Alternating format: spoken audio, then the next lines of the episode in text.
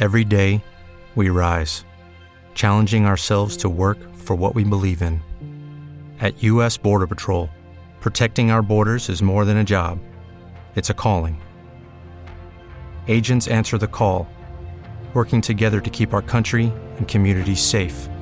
If you're ready for a new mission, join U.S. Border Patrol and go beyond. Learn more at cbp.gov/careers. Okay, round two. Name something that's not boring. A laundry? Ooh, a book club. Computer solitaire, huh? Ah, sorry, we were looking for Chumba Casino. That's right. ChumbaCasino.com has over 100 casino style games. Join today and play for free for your chance to redeem some serious prizes. ChumbaCasino.com. No purchase necessary. Full prohibited by law. 18 plus terms and conditions apply. See website for details. You're listening to an Airwave Media Podcast. Christopher Media. Let's make some noise. William H. Bonney. He killed 21 men, I don't want to kill you, Bill. No, I sure hope you don't, Billy. and he was just a kid. Billy the Kid. You take this. My luck's running good. Patrick F. Garrett. He was the most dangerous outlaw in the territory. So they made him sheriff. It's pretty fair shooting for an old married man. Just lucky, I guess. How he Pat Garrett had just one friend, Hey, Billy. Billy the Kid, and just one job kill him. Now, Sam Peckinpah, the director who unleashed the Wild Bunch, takes a hard new look at two old friends, Pat Garrett and Billy the Kid. They were legends in their own time. Times have changed. Times, maybe. Not me. Get to it. One, two, three, four, five, six. I hope he gets away. Well, he won't. It's going to be a loose rope and a long drop. Well, I aim to bring the kid in. And I'm aiming to please him. He'll track you down, Billy, and get you. Uh, you know, this ain't no time of year to go looking for somebody. I don't know where he went. Gotta do better than that, Ruthie. I got to the point where I don't do nothing for nobody unless there's a piece of gold attached to it. Where is he? Fort Sumner! Fort Sumner. Where are we going anyway? Fort Sumner. Huh? I know where the kid's at. I'll tell you where he's at. Old Pat ain't gonna like this. James Coburn, Bill! Kris Kristofferson, Come on in, Pat. Jason Robards, Slim Pickens, Katy Jurado, Jack Elam, That'd be me, Sheriff. Rita Coolidge, Chill Wills, Yeah. and introducing in his first dramatic motion picture performance, Plums. recording star Bob Dylan. They say that Pat Garrett's got your number. Your sleep with one eye open when you wonder if every little sound just might be thunder.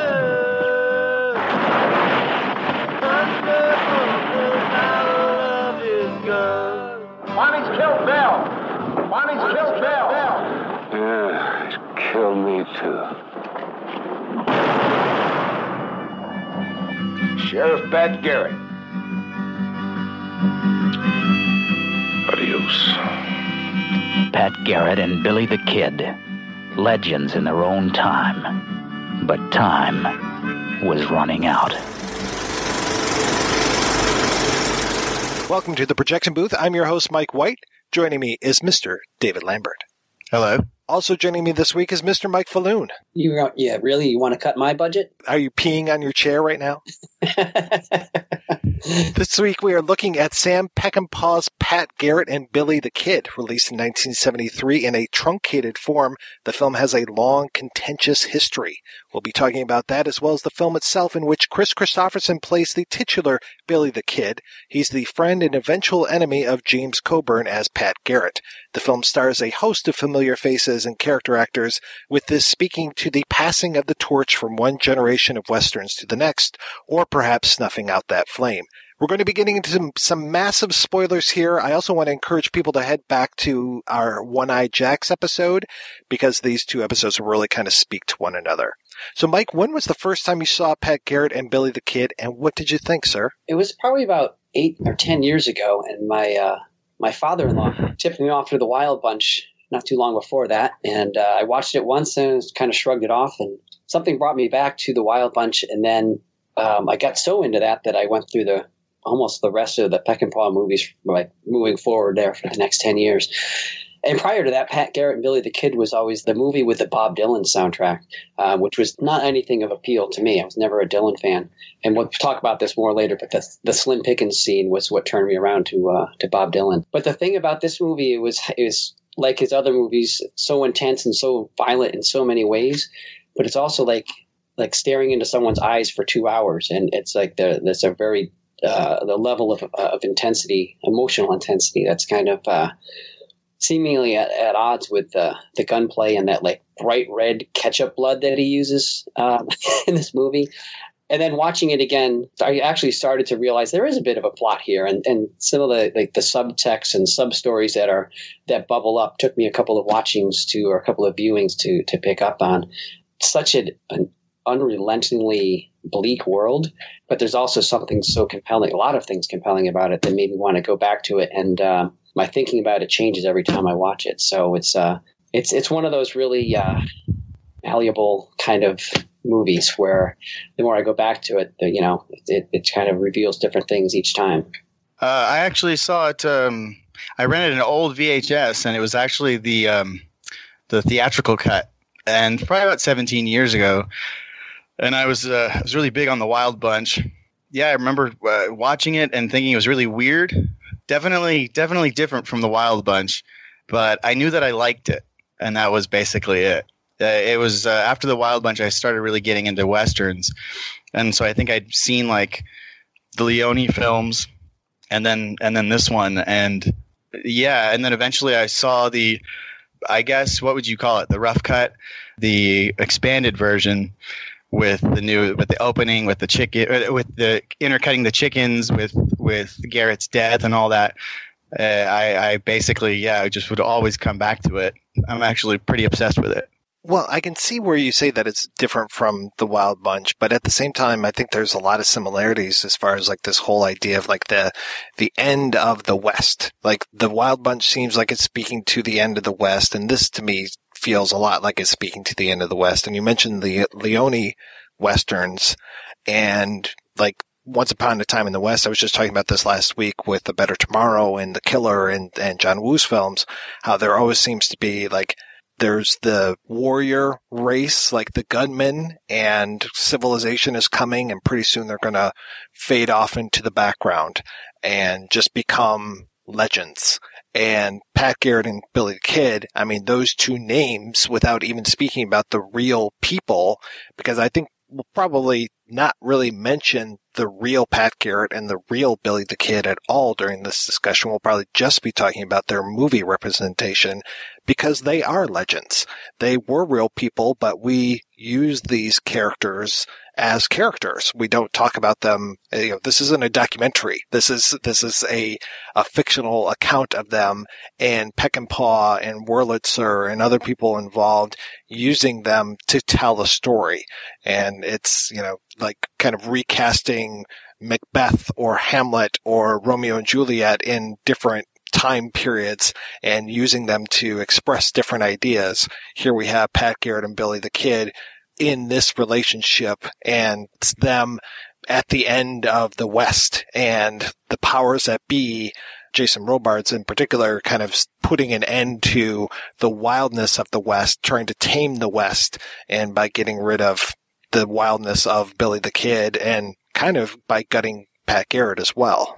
I mean, obviously, thematically, it has uh, overlap with Peckinpah's other movies and uh, you know the Wild Bunch, you know the friends turned against each other and all that. You know he he basically explores all those themes. What's interesting is that Pat and Billy the Kid is very ele- elegiac, but it's not a romanticized version of the West in the sense that there's a certain amount of irony to the movie in the way that Peckinpah's most of his other westerns are turn of the century westerns. So the West is basically dead, and you know it's the last vestige of that. And so this is outside of like Major Dundee that is actually in the West, the 1880s. There's all these old timers telling these stories, and every story they tell is absolutely horrible. They're looking back at it fondly, but it's like a guy stole another guy's horse, and he they put a snake in his in his uh, bedroll, and a guy drowned in the Rio Grande, or you know, U.S. Christmas got shot over some boots. You know, every story that they tell is a horrible you know so there's a certain amount of humor and irony and all these old timers looking back fondly at the worst time the encroaching civilization isn't good but what was there before wasn't good either it's not a simplistic elegy to the west i wouldn't say and with that too there's multiple times where somebody says something to the effect of I hope you guys remember me or they spell my name right in the paper. Everybody wants to be remembered, but the memories they share, as you were just saying, are, are horrible memories. And there's there's one part toward the end where Pete Maxwell's retelling one of those stories, and uh, Billy the Kid and and his lady friend they just walk out in the middle of the story. They want to be remembered, but they don't necessarily want to hear anybody else's memories. Recollect the time Toddy Sparks got his horse stolen. Jay Summers stole it. It was up by Del Rio. Old Toddy got even though. He sure did. Put a rattler in Jay's blanket. Bit him through the neck. Everybody in this film is somebody. Like if you watch this movie and you're a fan of westerns, you're just going to have a field day with it because there are so many familiar faces. It's not like, you know, it's even the third guy to the left. It's like, oh, well, that's, that's this guy and that's this guy over here. It just every time they introduce a new character, and there are so many characters because of the way that this story is told, every time a new character gets introduced, you're just like, oh, well, hey, there's Jack Elam. Oh, there's Slim Pickens. There's Elisha Cook Jr. It's just like over and over and over. And if you're a fan of Peckinpah westerns, it's like, oh, well, there's, you know, this guy from this movie and this guy from this other Peckinpah film. And you just see more and more of these faces. It's kind of like those gunfighters at the beginning of Once Upon a Time in the West, where it's like there's Woody Strode, there's Jack Elam, and the third guy who was from the spaghetti western. So it's just like kind of, you know, the passing of the torch with this. But at the same time, like I said, kind of the snuffing of the torch because these guys, they all die. Everybody fucking dies, you know, and, and it's not pleasant to your point at one person after another after another. And it just seems like they're all going to their fate. They're all just grist for the mill. Yeah. Every time, uh, Pat or Billy shows up and taps somebody, they just look at me like, "Oh, I'm glad to see you. I'm going to die now." And the, the acceptance of their fate is so grim. It's not. It's not till later in the movie where one of these guys says, "No, I don't want to go. I don't want. I don't want to get shot." and then Pat responds, "Here's why you owe me," and it rattles off like five or six reasons as to why he's indebted to him. And ironically, he uh, I'm, I forget blanking on the character name, but he survives. He's there uh, when when Billy the, is shot. But everybody else just you show up, they're going to either take your woman or your food or your horse or or worse, your life. Yeah, there's a real desensitized approach to the violence. It's not. It's definitely not the spectacle of of the Wild Bunch or other Peckinpah movies. It's very almost perfunctory. They just kind of they're just well you know have you have you thought of another way? No i can't think of anything. And then they just yeah. kill each other you know as these kids are watching. And so it's the movie's approach to violence is not as it's not as visceral. It's just sort of it's sort of an afterthought. Bring me the head of alfredo garcia kind of has a little bit of that too. But in peckinpah's filmography i don't think that his approach to violence is was ever quite like it is in this movie and watching the kids on the periphery of the violence throughout the movie is is startling too. Like the um, they scramble in to pick up the headless chickens early on. They're literally swinging in a noose.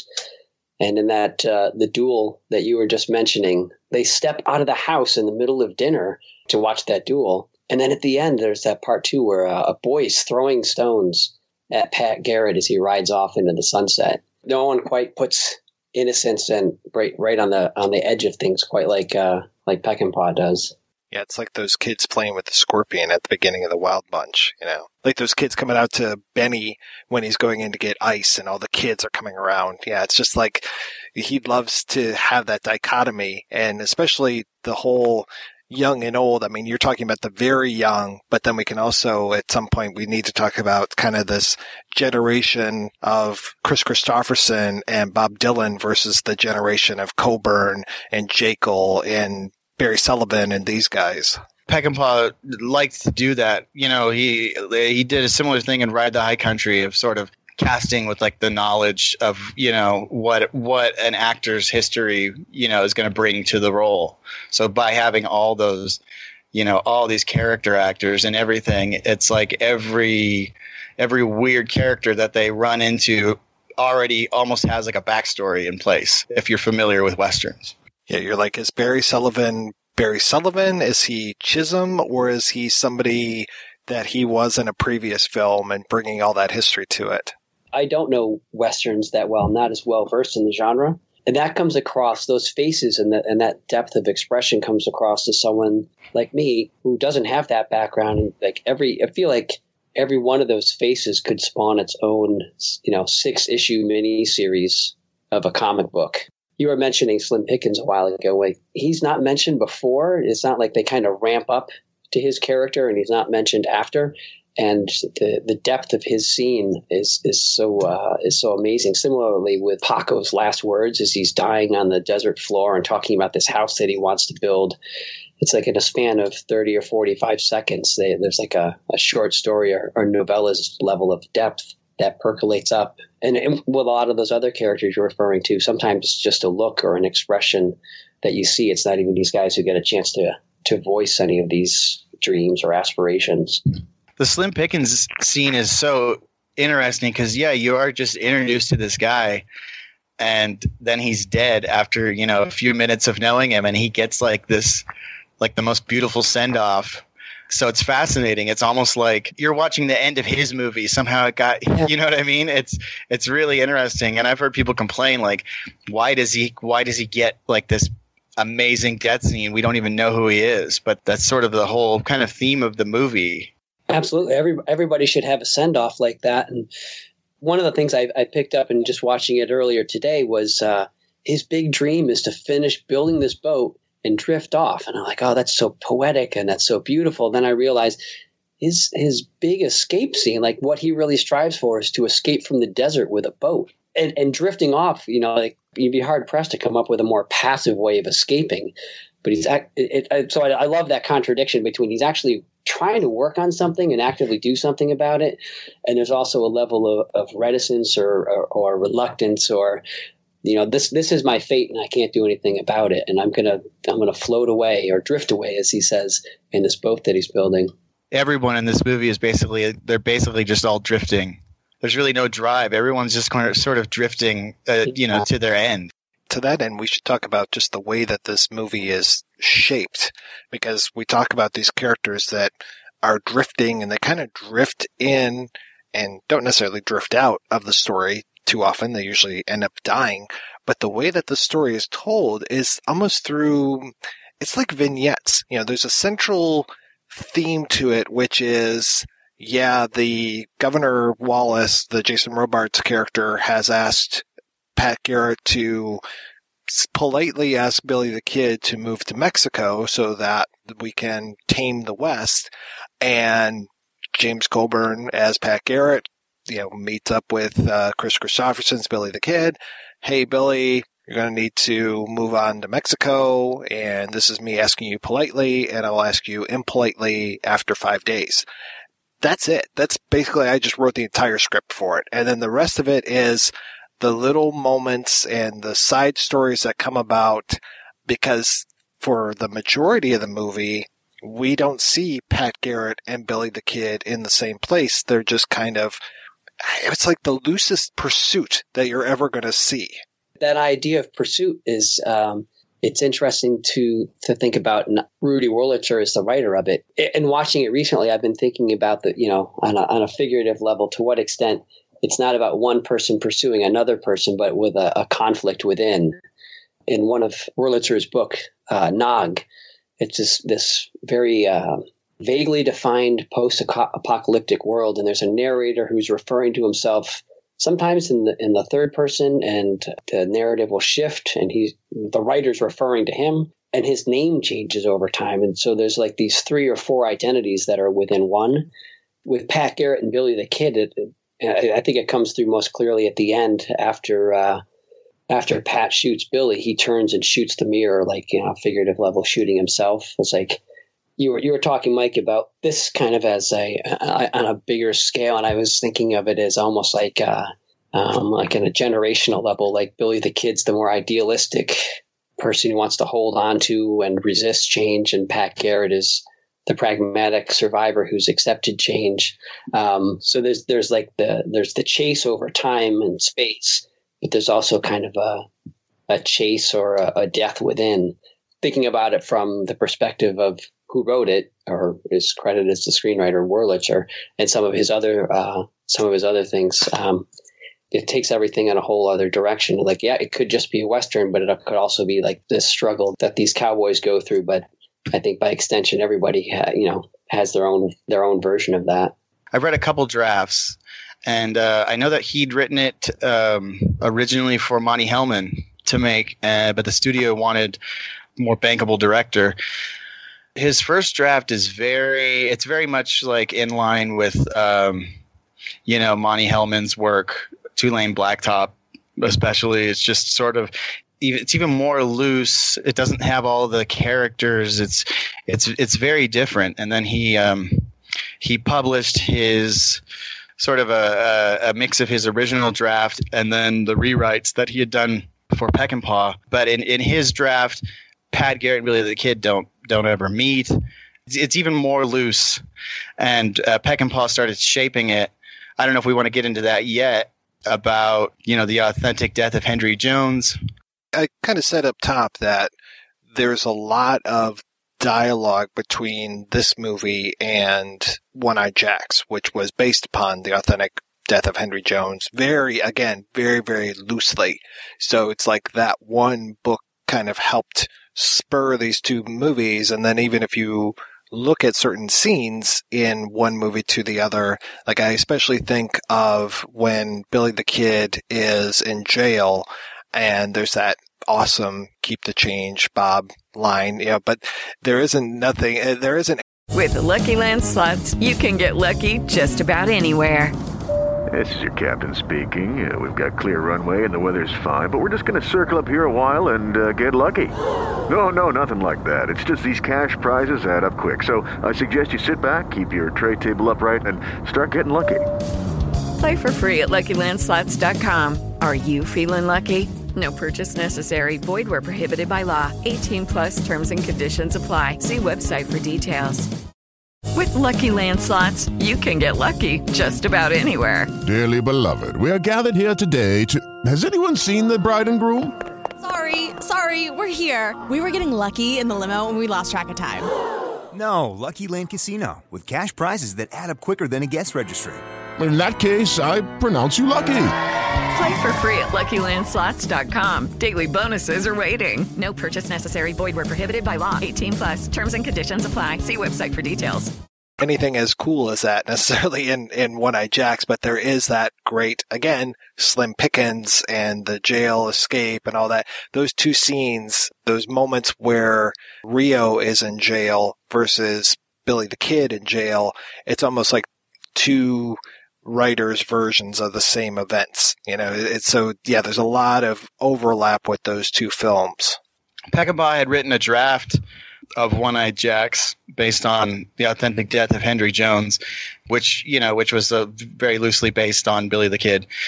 When he agreed to make Pat Garrett and Billy the Kid off of Wurlitzer's script, I guess he claimed that he had he he read it and loved it and then reread the script and was like you know there's no drama to it like he freaked out i guess so he had um suggested that Wurlitzer incorporate stuff from his draft of One Eyed Jacks, which basically went unused. Thematically, Wurlitzer was basically doing something very similar to what The Authentic Death of Henry Jones was doing, although he claims that he'd never read it, which is basically this sort of idea of a, of a Billy the Kid who's like a burnout. Uh, Wurlitzer's original draft of of Pat Garrett and Billy the Kid was actually just called Billy the Kid, and it was it focused a lot more on Billy the Kid. And as he was writing it, he became more and more enamored with the character of Pat Garrett. So much so that uh, some people have claimed that you know Billy the Kid gets a little bit of short shift in the movie. He's not nearly as developed as Pat Garrett, but he's sort of in his own way a reflection of Pat Garrett if you've read The Authentic Death of Henry Jones, Pat Garrett and Billy the Kid is actually a closer adaptation of that book than One Eyed Jacks, the official adaptation. When you say that Billy the Kid is a burnout, do you mean that he wore like jean jackets and listened to Def Leppard? yeah, pretty much. I like Uh, that image in my head. He's got the cigarette tucked behind his ear and the pack is rolled up in his short sleeve shirt. People have complained that Kris Kristofferson is is too old to play Billy the Kid, which might be true, but the point is that Billy the Kid, you're, uh, thematically, you're supposed to get the idea that this guy is is past his time. He isn't going anywhere. You know, uh, of course, no one ever complains that James Coburn is too old to play Pat Garrett, who was like 31 during the events, you know, that had actually taken place. But you know, his he's not called Pat Garrett the kid, I guess. Everybody becomes an expert. Peckinpah wasn't an idiot. He's not gonna. He's. It's not like he didn't know that Billy the Kid was 21. It's not like he didn't know that Kris Kristofferson is too old to be to be playing him. That's that's the point. Granted, this is the youngest I've seen Kris Kristofferson look. We're, we're used to the Whistler version of Kris Kristofferson these days. we're used to the, the scraggly beard and all that kind of stuff. And this is the fresh faced Kris Kristofferson, which we haven't seen for a long damn time. So even looking at him just recently rewatching this, I was like, wow, he was, he was really kind of a looker back then. I can really see where Barbra Streisand was going for him you could see why you know he would show up at your doorstep and you'd be like yeah i'm going to ride with you or you can you can have my horse or whatever you want you you've charmed me with your smile alone i will join your convoy rubber duck and yeah james coburn i mean he definitely was older but I like that world weariness to his face that he has. And I think he's playing it older than he actually was. You're right. This is him coming to terms with basically becoming Judas. You know, this is him having to kill someone that is his best friend. And he's having to come to grips with gearing up for collecting those 30 pieces of silver. And he doesn't want to do it, but he is going to do it because that, I guess, is his duty, but he's going to debase himself and do all kinds of horrible things in order to put himself into that assassin role. In Wurlitzer's script, it's actually he mentions to to Chisholm. He talks about how Chisholm has given him money for for you know a, a loan for this land, and that's the land that he gets killed on. So there's definitely a Judas. The thirty pieces of silver buying whatever the Potter's Field where he gets killed, where he dies at. You know, there's definitely there was there's some thematic stuff there, and uh, it's a little obvious, but you know, Kristofferson does like that Christ pose when he gets caught. It's a little on the nose. He's got like a red handkerchief looking like the side wound and everything. I'm glad that that wasn't too developed. I don't know. I don't. I mean, it's it's it's on the periphery, but it's not too too in your face. Well, it reminds me of the hands from One Eyed Jacks and all of the emphasis on the hands. And, you know, it's like they don't show, there's no stigmata in One Eyed Jacks, but it's just like all of those shots of Rio's hands. And then when Dad Longworth whips him in the public square, it reminds me of when Jesus was beaten and given what, like the 39 lashes or whatever. So it's just like, yeah, Marlon Brando as Jesus, Kris Kristofferson as Jesus. I don't think that either one of them was too on the nose, thank goodness. But yeah, when Kristofferson comes out with his arms out like that, it was just like, wow, this is almost, you know, as blatant as the end of uh, the Omega Man. Something you'd see in a spaghetti western or something like that kind of like obvious symbolism. As you were talking about the two characters, I, I was thinking of that line where uh, Pat Garrett says, I just want to be rich and old and gray.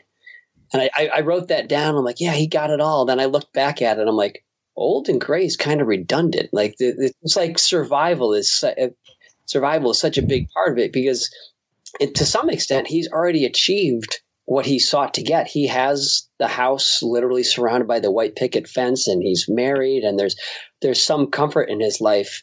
There's no none of the satisfaction that that I presume he sought. And there's one of my favorite parts in the movie is when he comes home and he pauses before he opens the picket fence and steps inside. Mrs. Garrett just has a standoff and he's like, no, not now. And she's like, see, uh, or like, we're going to, we're going to, we're going to talk this out now. He really has nothing that he's wanted and, and she doesn't either. You know, there's you going back to that idea of these, these peripheral characters emerging suddenly and having these really like really dense, rich stories. She starts talking about how her family no longer speaks to her. So she's totally ostracized for what she's accepted, which parallels, you know, his isolation because he's he's got the badge and, and no one looks at him the same way. I think one of the things that's hard to watch Peckinpah movies is just the way women are treated. And and a, and a monologue like hers, a scene like that is a nice it's a welcome contrast to that because like she really she does go eye to eye with him and toe to toe with him and he he rips the curtains off and, and wants to cross that line but but doesn't do that. Yeah there's so few women in this film. I think there's only like four or five of them that even get credits in the end credits. Yeah lots of whores though.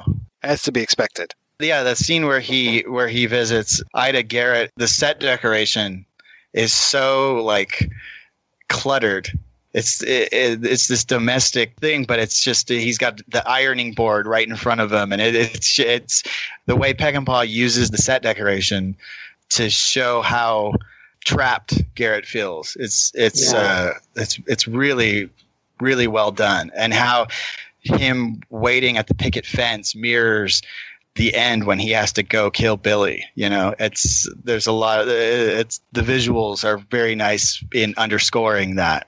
Yeah, that's that's a great point because other than that scene at the governor's mansion, this movie is just totally dust and despair just covers everything and like all those scenes with their at Fort Sumner and like it's not the end of the West chronologically, but just the the place that they're hanging out is so decayed and there's so much it's just so incredibly heavy across the the course of the movie. And then he steps into the house that, like you said, is is so well decorated and seems to have all the things that all of the people in this region and this time are aspiring for, and he's got it. And it's like I got away from what I wanted to escape or needed to escape, but I didn't quite yet find, or maybe never will find, what I was after too it's probably my favorite production design in any western because it goes beyond just like the wagon wheel on the wall, you know what I mean, or the barrels, or you know what I mean, like the yeah. typical stuff you see, like at the trading post, just like all the bird cages on you know on the side, or just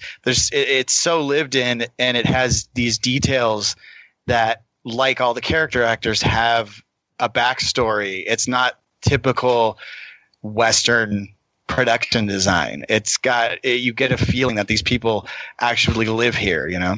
Yeah, and you see that when the uh, the Slim Pickens scene too, where when he first starts talking to Pat, he's he's around the side of the house and he's he's not just talking about that boat, he's building that boat, and you can see the you know you can see the boat underway. It's every character does has that. Uh, not every, but so many of those characters have those visual aspects to complement the the depth of expression and, and, and what they they imply so much with their their few moments there's so much detail and everything, but then when you get to like the jailhouse scene, it's just a big empty room with like one cal- like a calendar on the wall and a table. It's brilliantly done the way that they underscore the isolation or the feeling trapped with Garrett. And- that jailhouse scene too. Uh, if, if, we're talking about the same one, you, you see the the chain links anchored to the center of the floor and nothing around it. There's amazing things like that. Yeah, I guess Pe- what Peckinpah it's something that I think he began on the on the TV show The Westerner.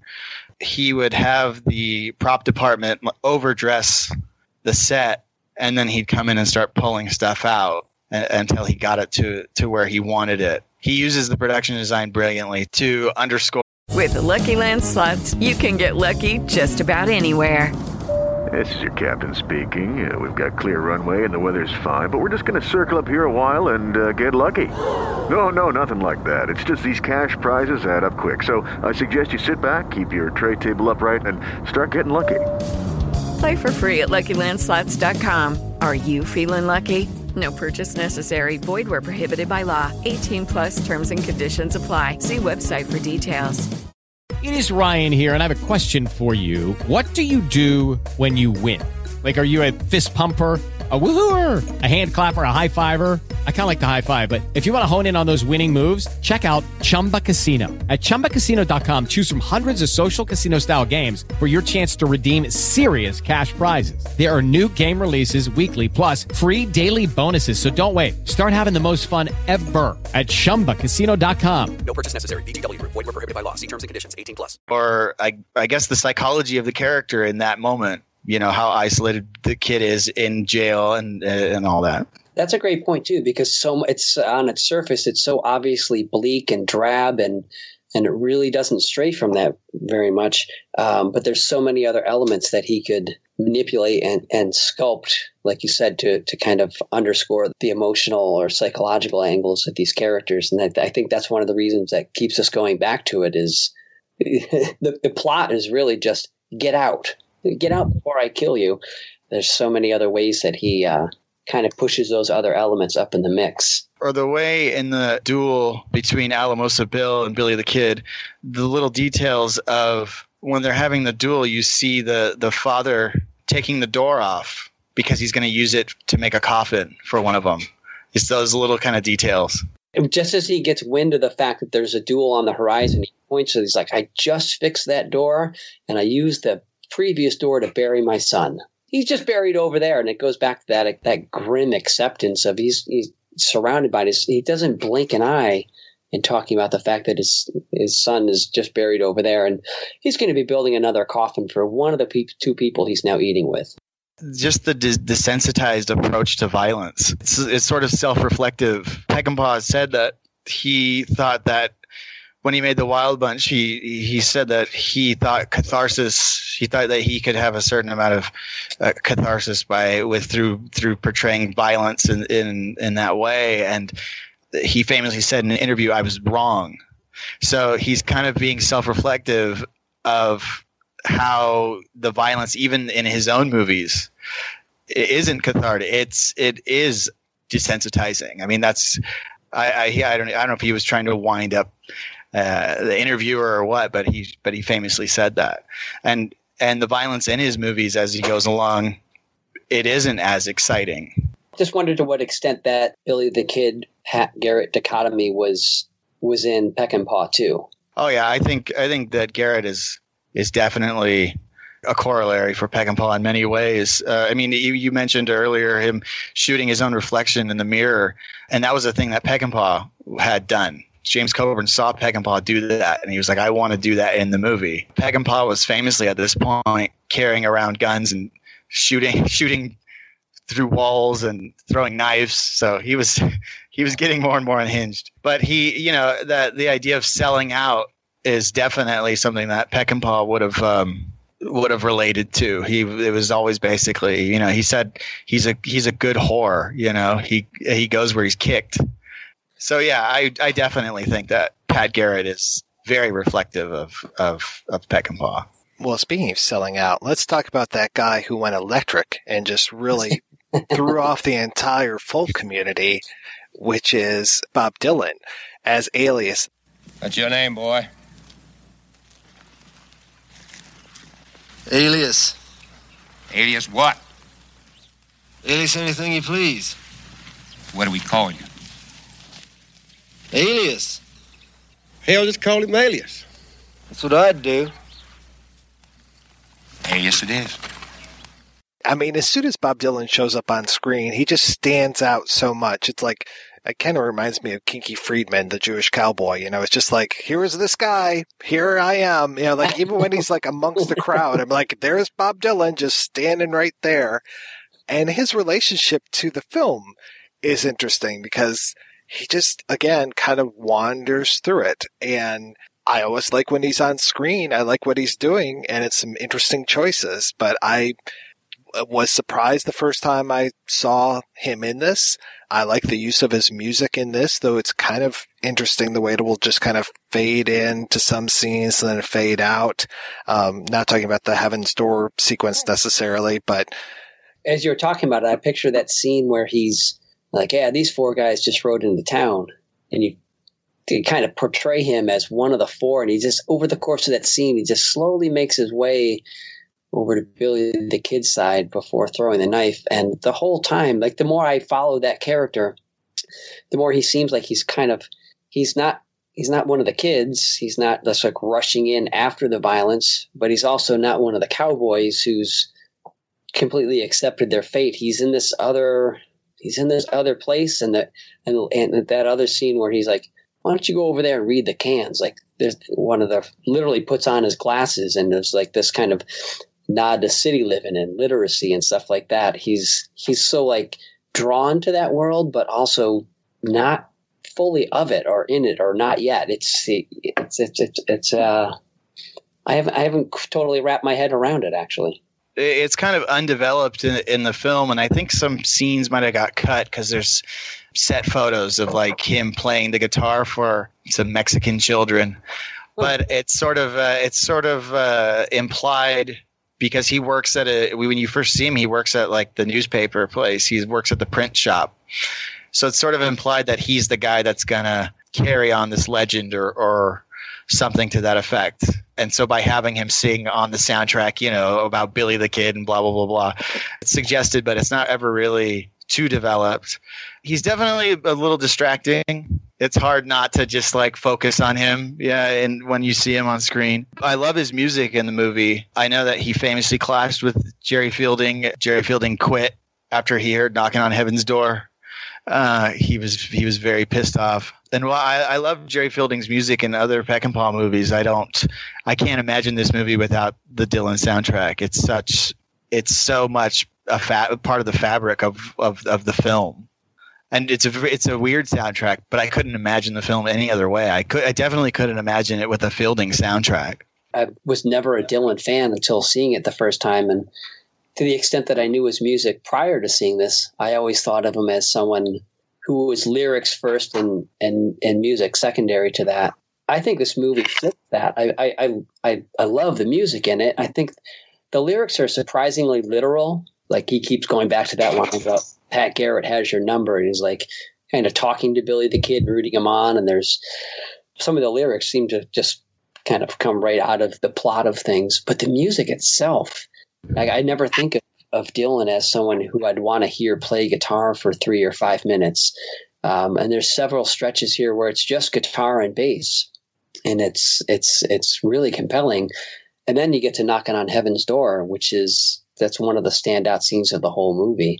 But again, that the lyrics to that are you know uh, I gotta you know take off this badge, things are getting too dark. And then when you watch the the movies, you listen to the song, it's it's it's not Dylan at his best lyrically, but it's in every other way. The the music is it's so amazing, but it's also kind of a a bridge for him. You know, like um, Blood on the Tracks still hadn't come out, so it was still this a different era for him.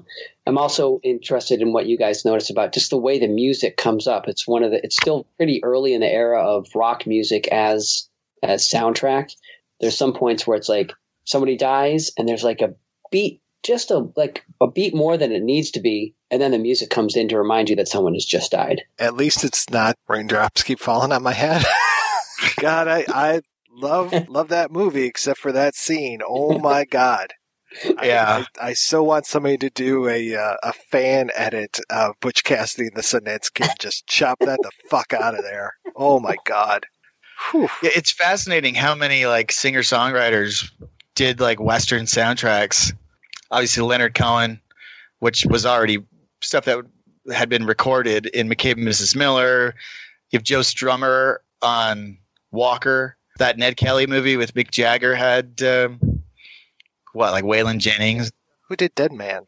Uh, Neil Young. Okay. This film is especially an influence on Dead Man. Just sort of the, the weird characters, the drifting element of it. It's just sort of the clumsy uh, violence I I, think that uh, I think this is a big influence on Dead Man. Well, as we're talking, I keep thinking of The Unforgiven. Like even when you're talking about Alias possibly writing the story of Pat Garrett and Billy the Kid, I'm thinking of the uh, Saul Rubinek character writing about English Bob in Unforgiven, and it's like that kind of uh, idealized Western world clashing with the Little Bill Bill Munny, the real life Western that's happening, and really you can kind of see like this whole idea of Bill Munny is living kind of this idealized life at one point, and then everything turns to shit, and then he has to kind of go on his journey. It kind of reminds me he's he's almost the he's almost Pat Garrett and Billy the Kid at once, and then Gene Hackman is kind of that same Pat Garrett and Billy the Kid wrapped into one also, and it's just that conflict between those those forces between them that makes that movie so interesting. You know, as as Little Bill is the you know the source of the law, but he's really worse than the outlaws. And so it's just, uh, and again, talking about, um, Slim Pickens building his boat and thinking of Gene Hackman as Little Bill building his house and just how that, you know, the house building is, is such a major theme of that film. So the, I think that that would make a really good, you know, I've already talked about, you know, you should watch this with One-Eyed Jacks, but I think that this would also make a good triple feature, maybe quadruple feature with Dead Man as well. But I think Unforgiven kind of slips comfortably into a space uh, between these films. Even speaking with the Lucky Land slots, you can get lucky just about anywhere. This is your captain speaking. Uh, we've got clear runway and the weather's fine, but we're just going to circle up here a while and uh, get lucky. No, no, nothing like that. It's just these cash prizes add up quick. So I suggest you sit back, keep your tray table upright, and start getting lucky. Play for free at LuckyLandSlots.com. Are you feeling lucky? No purchase necessary. Void where prohibited by law. 18 plus terms and conditions apply. See website for details. It is Ryan here, and I have a question for you. What do you do when you win? Like, are you a fist pumper? A woohooer, a hand clapper, a high fiver. I kind of like the high five, but if you want to hone in on those winning moves, check out Chumba Casino. At ChumbaCasino.com, choose from hundreds of social casino style games for your chance to redeem serious cash prizes. There are new game releases weekly, plus free daily bonuses. So don't wait. Start having the most fun ever at ChumbaCasino.com. No purchase necessary. VGW. Void were prohibited by law. See terms and conditions. 18 plus. about the abuse of power, like Little Bill, that scene where Garrett is in the trading post with uh, with Polly is such a it's such a tough scene to watch.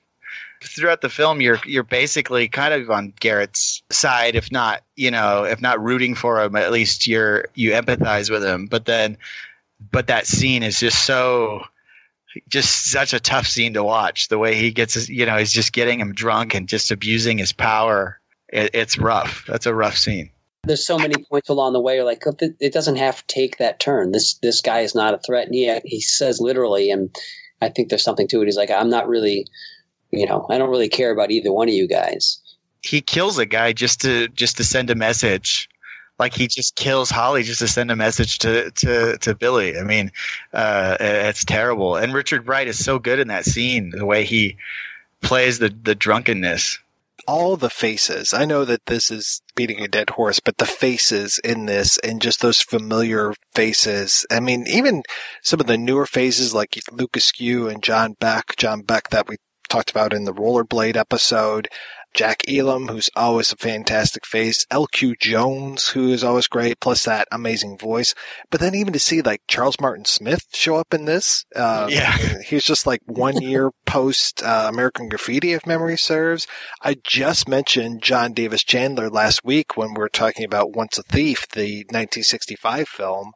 And then uh, for my, one of my most favorite character actors because I love this guy's voice is Dub Taylor. When Dub Taylor shows up, and I had only know when I was a little kid, I fell in love with Dub Taylor from the, I think it's the Hubba Bubba commercials. And I would just be like, this guy is awesome. Just he had that great voice. He's coming! He's coming! There's gonna be a gunfight! There's a brand new bubblegum in town named a Hubba Bubba. It's soft, juicy, and delicious. delicious. Best of all, Hubba Bubba lets you blow great, big, fat bubbles that won't stick to your face. Big bubbles, no troubles. to see him show up in this and Peckinpah gives him plenty of time to just talk and talk at Elisha Cook Jr., who is always, again, one of my favorites to see.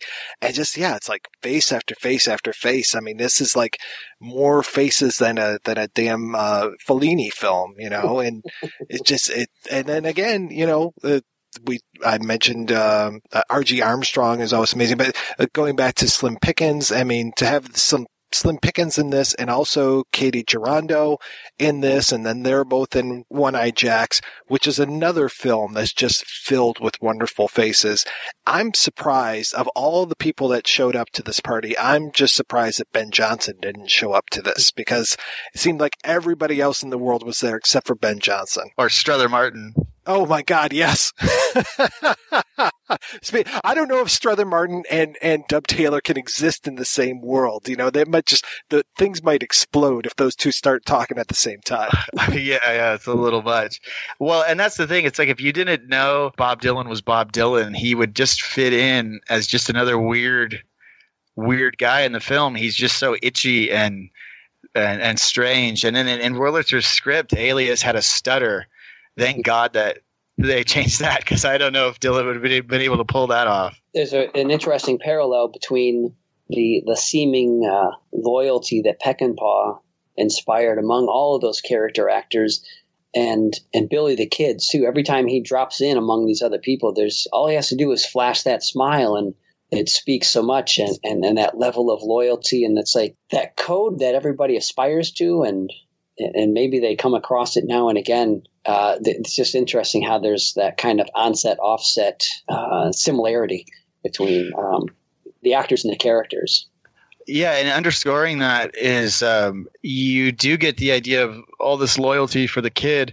What Peckinpah does is that when the kid goes to the bathroom and there's a gun in there, it's never explained who put it in there. It's you know what I mean. It's never. Yeah and you don't need it. But any other film, like a lesser uh, a lesser filmmaker would, you know, have the scene of the guy putting it in or telling the kid or whatever. It's just in there. You know, you just accept it because it is implicit that the kid has a bunch of sympathizers, but it's never he doesn't have to actually show it. You know, he doesn't have to. And there's a lot of kind of narrative shorthand that if people aren't like familiar with the basics of the Billy the Kid story, I don't, I, I don't know if they would be like that's weird. I don't know, but uh, I like, I like that kind of shorthand. Yeah, I do too. It's like it, where he can push characterization over plot. Like he doesn't have to explain and show the events. He can just let the people and the relationships show it rather than tell it. David, you mentioned that you saw the shorter version of this, and I'm sure that I saw the shorter version way, way back, but I don't remember what's different between the shorter, the longer, and there's the at least because I've got the the DVD set and there's at least two v- DVDs on there with two different cuts of it.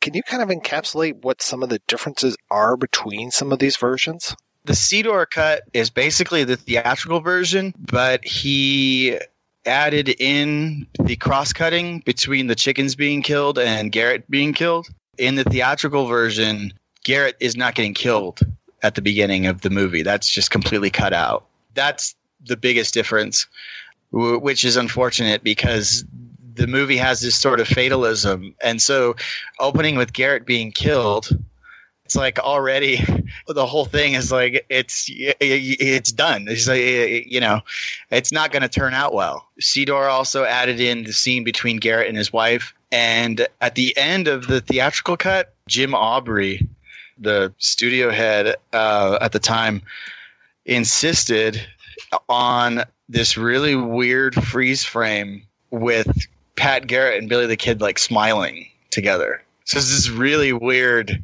corny freeze frame at the end of it. Other than that, the theatrical cut is basically the same as the Seydor cut, just with Seydor just has the Garrett getting killed at the beginning and the scene with Garrett and his wife.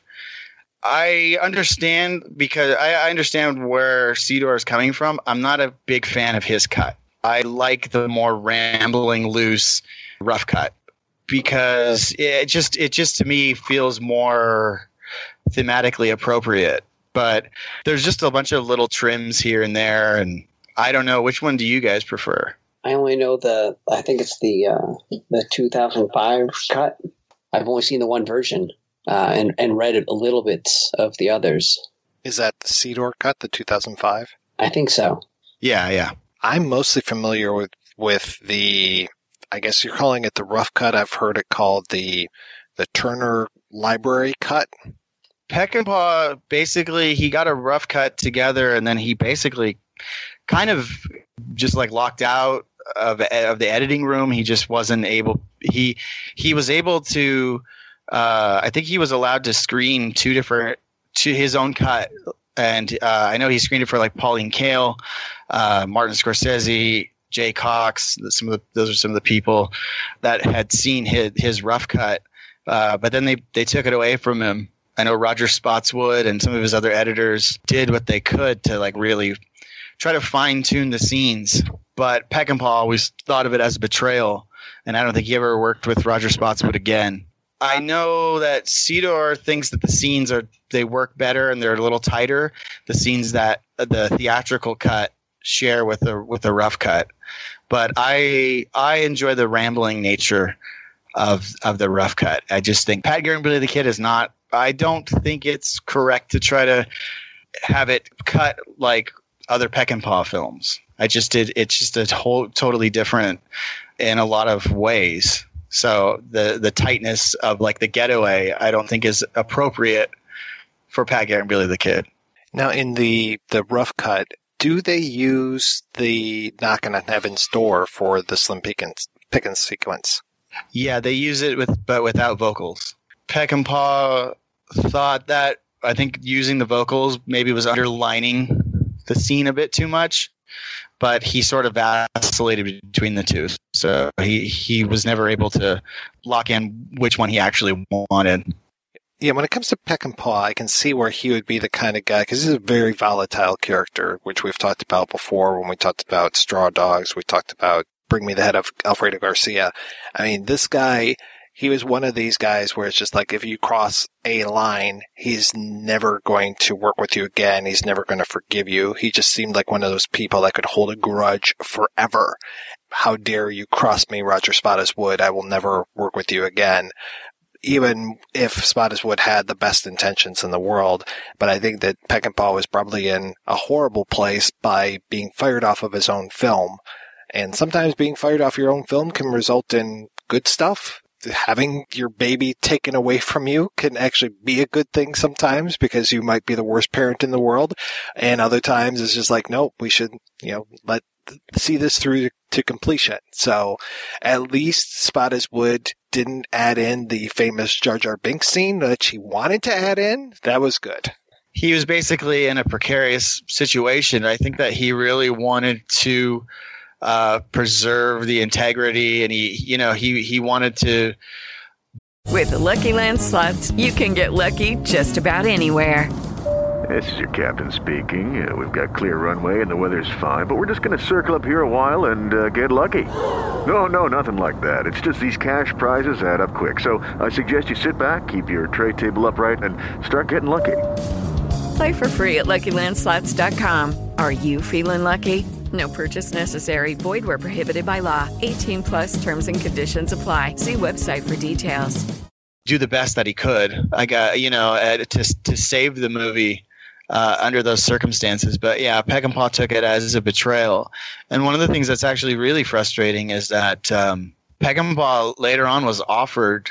He was he was offered the uh, opportunity to uh, finalize his cut after after the movie. Uh, movie I, I would have to look it up like the specifics of it, but I think he'd already he'd already started on his next film and he just kind of let it go. And uh, he did something very similar with Major Dundee, where it was taken away from him and yeah and, and mangled. Uh, but then he was offered he was offered the ability to do his own cut of that one too, and he didn't do it. So his like self destructiveness. I think sometimes for him it was um, it was easier to say they took it from me, they ruined it. You know, uh, he he could always just play that sort of because he you know he famously said that all of his movies were taken from him and and and uh, and ruined except for um, Bring Me the Head of Alfredo Garcia. He's like that's the only one that I had complete control on. So let's go ahead and take a break and play a trio of interviews. The first is with the screenwriter of Pat Garrett and Billy the Kid, Rudy Wurlitzer. The second is with Bob Dylan scholar David Wolf. And the third is with the author of, and I have to take a long breath before I say this title because it's so long.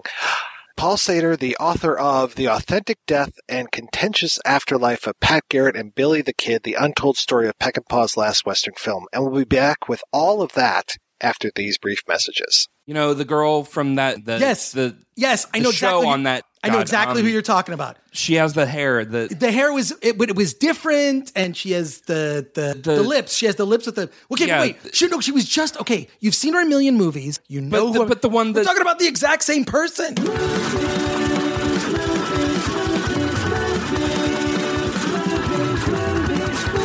we don't always suck as bad as this, but listen to me, Chris Gore, and Anthony Ray Bench on the Film Threat podcast. you got questions. Sometimes we have the answers. Hello from Cinema Detroit. We are Metro Detroit's only truly independent cinema, and also the only first run, seven day a week movie theater in greater downtown. We deliver an eclectic mix of mainstream, art, indie, genre, cult, and classic movies in the heart of the city. Like a sommelier choosing wine or a DJ mixing a set, we handpick our slate of films, many of which are exclusive to the metro area, the state of Michigan, or the entire Midwest region. Cinema Detroit features a unique setting in a former furniture store and a warm neighborhood atmosphere, including always fresh popcorn, Detroit made Faygo soda, and other locally created treats. Please visit our website, cinemadetroit.org, for the latest features and showtimes. You can also like us on Facebook and follow us on Twitter, Tumblr, and Instagram. We look forward to seeing you soon at 4126 3rd Street in the city, 48201. Hi, this is Andrew from We Hate Movies, and you're listening to the Projection Booth. If you feel like laughing after listening to some serious film discussion, head on over to our show, WHMPodcast.com. Every Tuesday, a new episode drops, us ragging on bad movies, whereas the good folks here at the Projection Booth are talking about good, party, cinema-related stuff. Go here for the cinema, come to us for the laughs afterwards. We Hate Movies every Tuesday.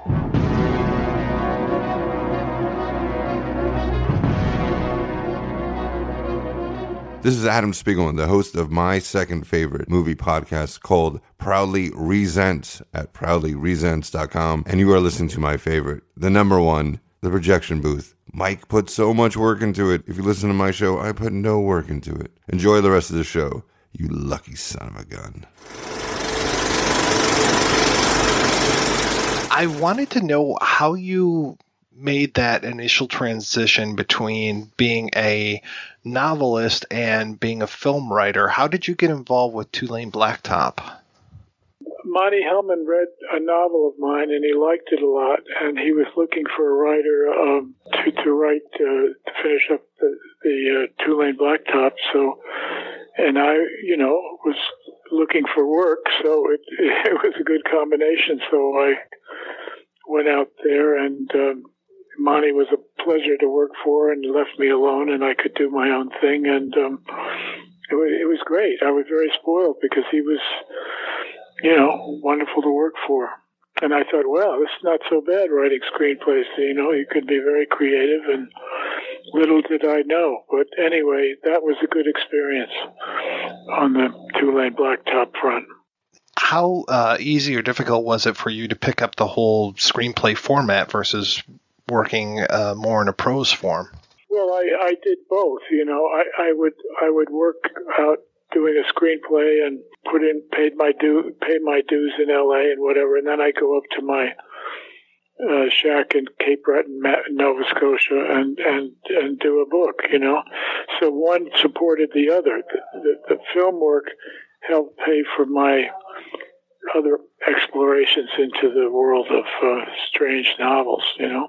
So it, it worked for a while. It was good. And that was before the corporate takeover of film. So I, I, I enjoyed working with various directors out there. I was a good friend of Hal Ashby's and various people, Bob Downey, and it was a different world out there in those days. So it it was it was not uh, it was a it was a pleasure actually, and I, I felt grateful for it. Where was Two Lane Blacktop at when you initially came to it? Because I had read that you did rewrites, but it sounds almost like you did it from scratch. Well, it was a very rough script that needed a total total rewrite, so that's that's what I did. You know, I, I didn't really even look at the other script. I just did my own thing and hung out with a few car uh, nerds in in L.A. and uh, learned the language and thought about it and, and went into my own world to do it. So that it was a good experience. It sounds like you and uh, Fred Roos hit it off. If you guys are still talking today. Well, Fred is, is still handling the, the script I did with uh, Antonioni, and he, he was a good friend uh, in those days when Michelangelo was out in L.A. and we were we uh, Fred was helping with things, and um, we'll see. You know, I mean, I hope I hope he can get this one on because not just for me, but for Antonioni's uh, wife, uh, Enrica, various people that are have something involved with it. I hope it happens. We'll see. It needs a rewrite because it's a little dated, but I'm waiting. I'm in the waiting room. I've got my shoes nailed to the floor, so um, we'll see what happens. The thing I always ask writers is how much they were involved once the screenplay process is done. Because I know some people, they turn in the screenplay and then they're either asked to walk away or they walk away. And then others are involved throughout the entire process. What was your role when it came to Two Lane Blacktop? Well, I was, I was involved. I even played and had a short scene that I was in. Uh, and, I, you know, that was at different times. So I was it was very collaborative and, and very, uh, the, hierarchies weren't so rigid in those days. So I, I felt very much a part of the team, so to speak. Uh, you know, little did I realize that that would all change, but I, I it was a good experience.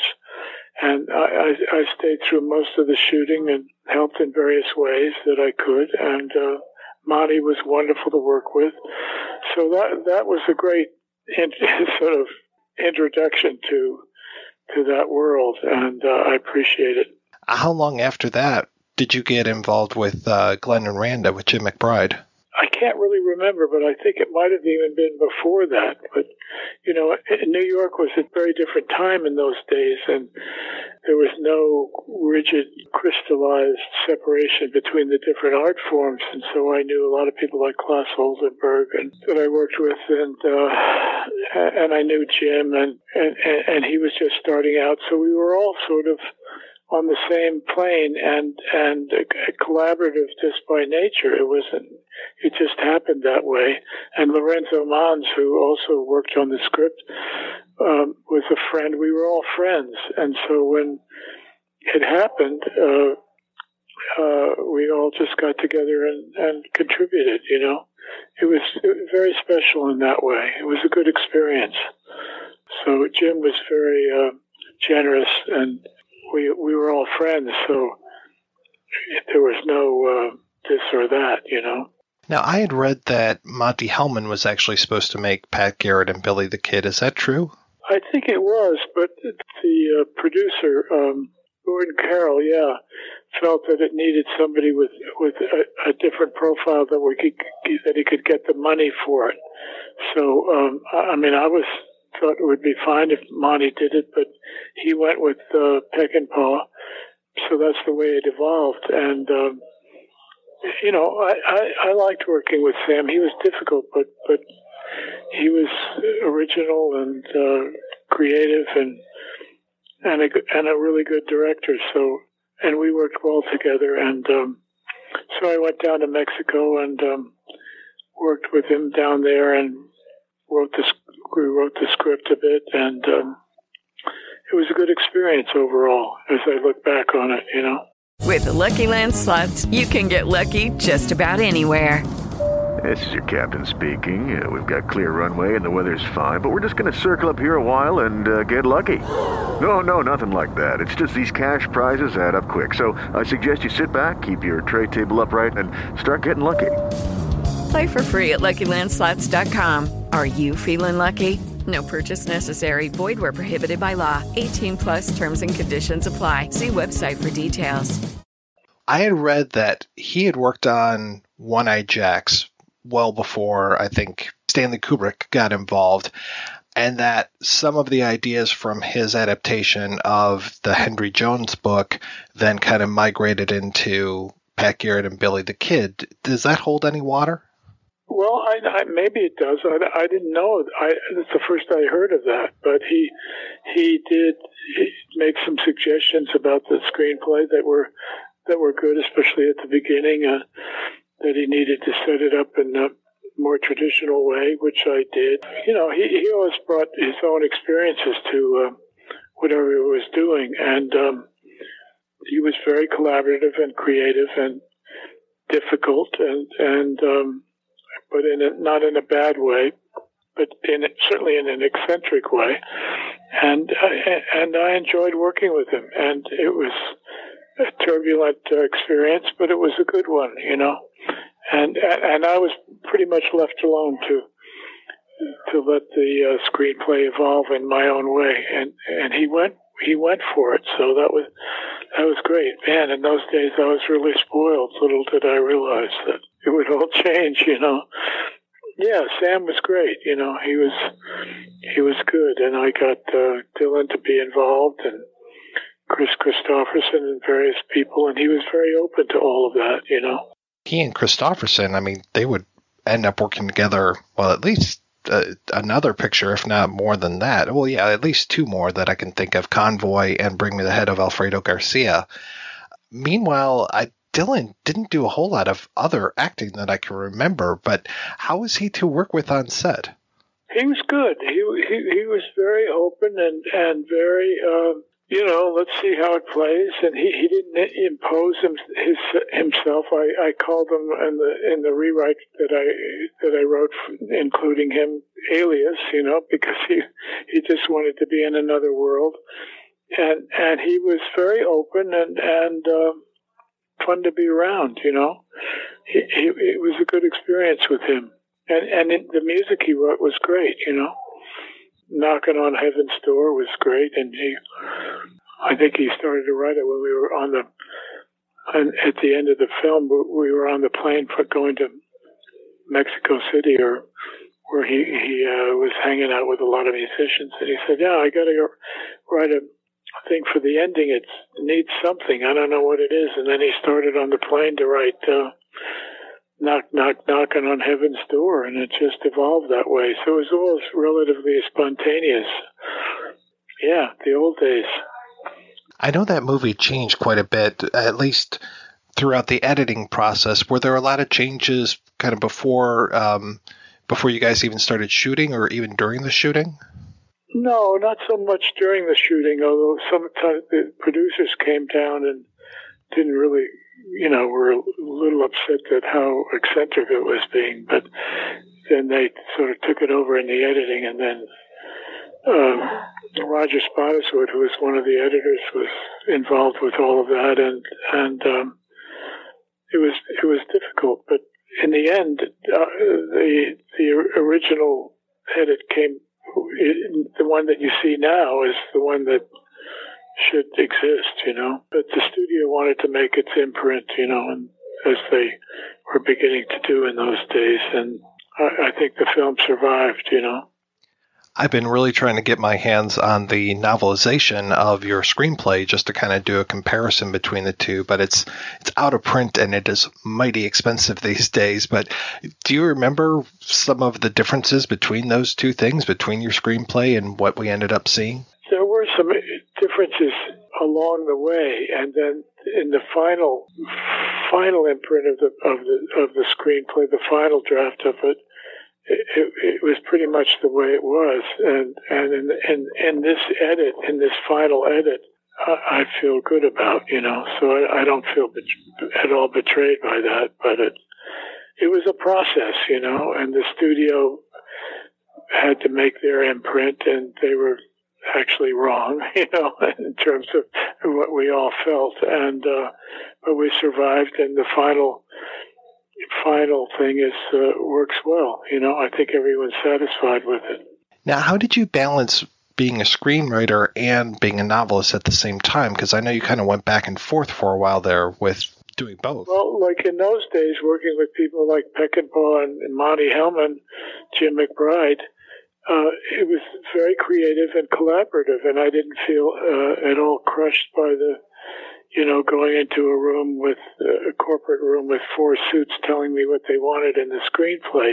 So I was pretty much left alone to follow my own instincts, and I thought it was a great form. I, I, I related to it, you know, so I thought, wow, this is good. This is really fun, and this will be a way to uh, support my w- weird uh, novels that I was writing. So in those days, it, it worked well. And then, of course, it changed. But uh, I, I was very pleased to be able to go from one to the other. You know, I, I'd finish a film and then go up to my place in Cape Breton and um, write a book, you know, and then go back and need some put, to put some coin on the table. So I'd go out to L.A. again, you know.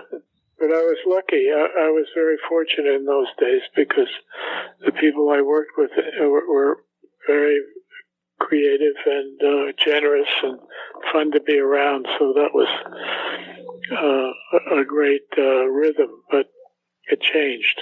Well, yeah. When did it change? When did that um, that icy hand of uh, reality or or the uh, the the not good times? When did that happen? Well, probably ten or fifteen years later. I don't really remember exactly, but uh, you know, it, it, didn't happen all at once. That it was a corporate takeover, but uh, uh, you know, the whole show business um, uh, situation changed, uh, and when it became corporate, then the writer was no longer held the same place. You know, so. Uh, you know, and I, I worked out there for several times and didn't have good experiences, and so sort of faded back. But uh, it lasted a long time, and I feel very lucky and and uh, grateful for what what it allowed me to do in the early days. That was good, you know. Well, it seemed like for a little while there, uh, early '90s, you seemed like a very busy man. Well, I was. I did. I did several low road I liked working on the low road. I feel more comfortable on the low road with uh, Alex Cox. We did a film called Walker, which was uh, shot in Nicaragua, which was really a good experience, and um, a few other things that didn't really get on. But uh, you know, I was I found people that I could work with out there, so that was not that that Alex was out there, but he was around there, and we could and independent films could find the financing to be made, you know, and um, now it's a different game. It's very difficult because the distri- distribution is taken over and the corporate distribution, and um, so it's hard to be on the low road now. And then I did several short films with Robert Frank, which I really enjoyed, which were always a therapeutic relief to be involved with. And then we did a feature together uh, called Candy Mountain, which we shot in Nova Scotia, that I co-directed. That was a really good experience, and, and it was like the old days, you know, when the team was all kind of coordinated and there was equality and all, all the people involved. So that was a good experience. But those days are gone. What was it like working with Bertolucci?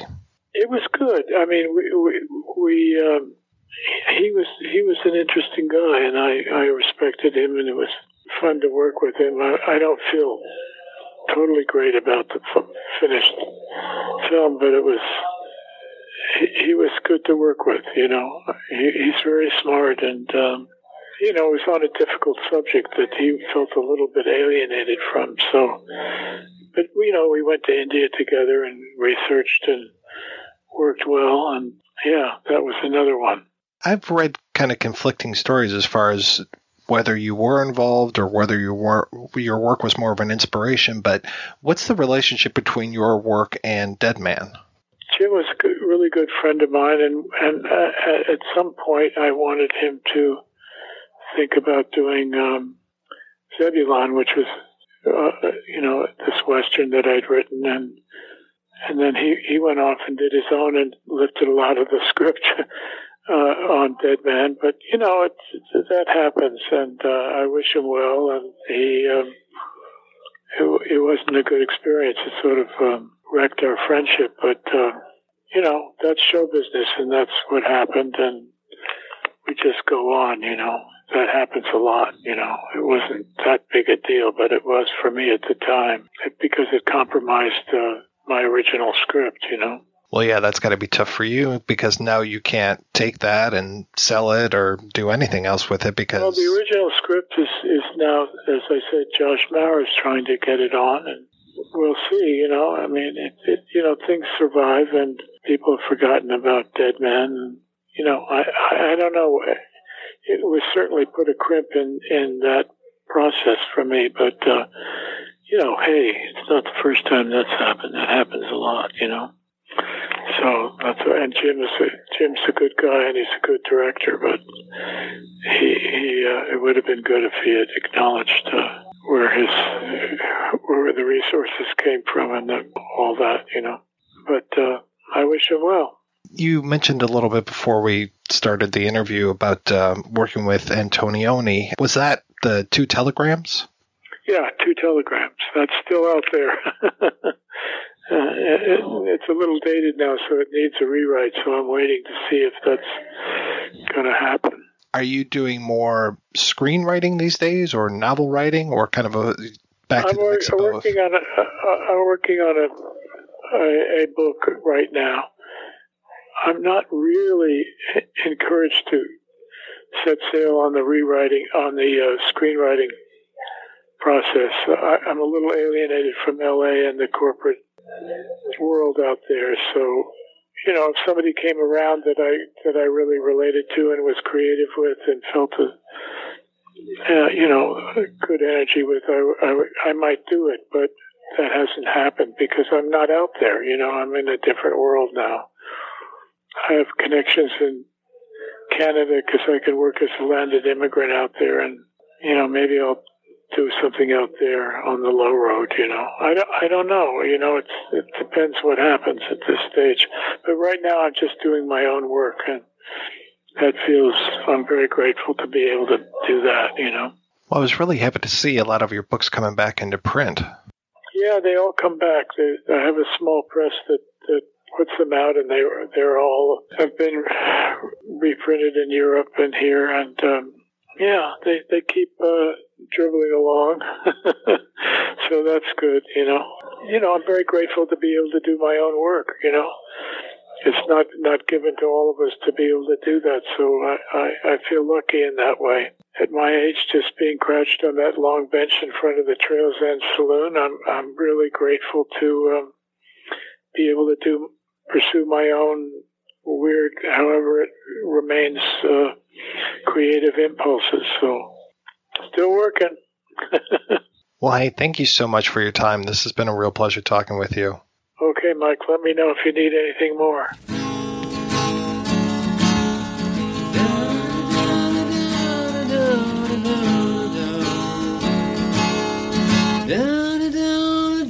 All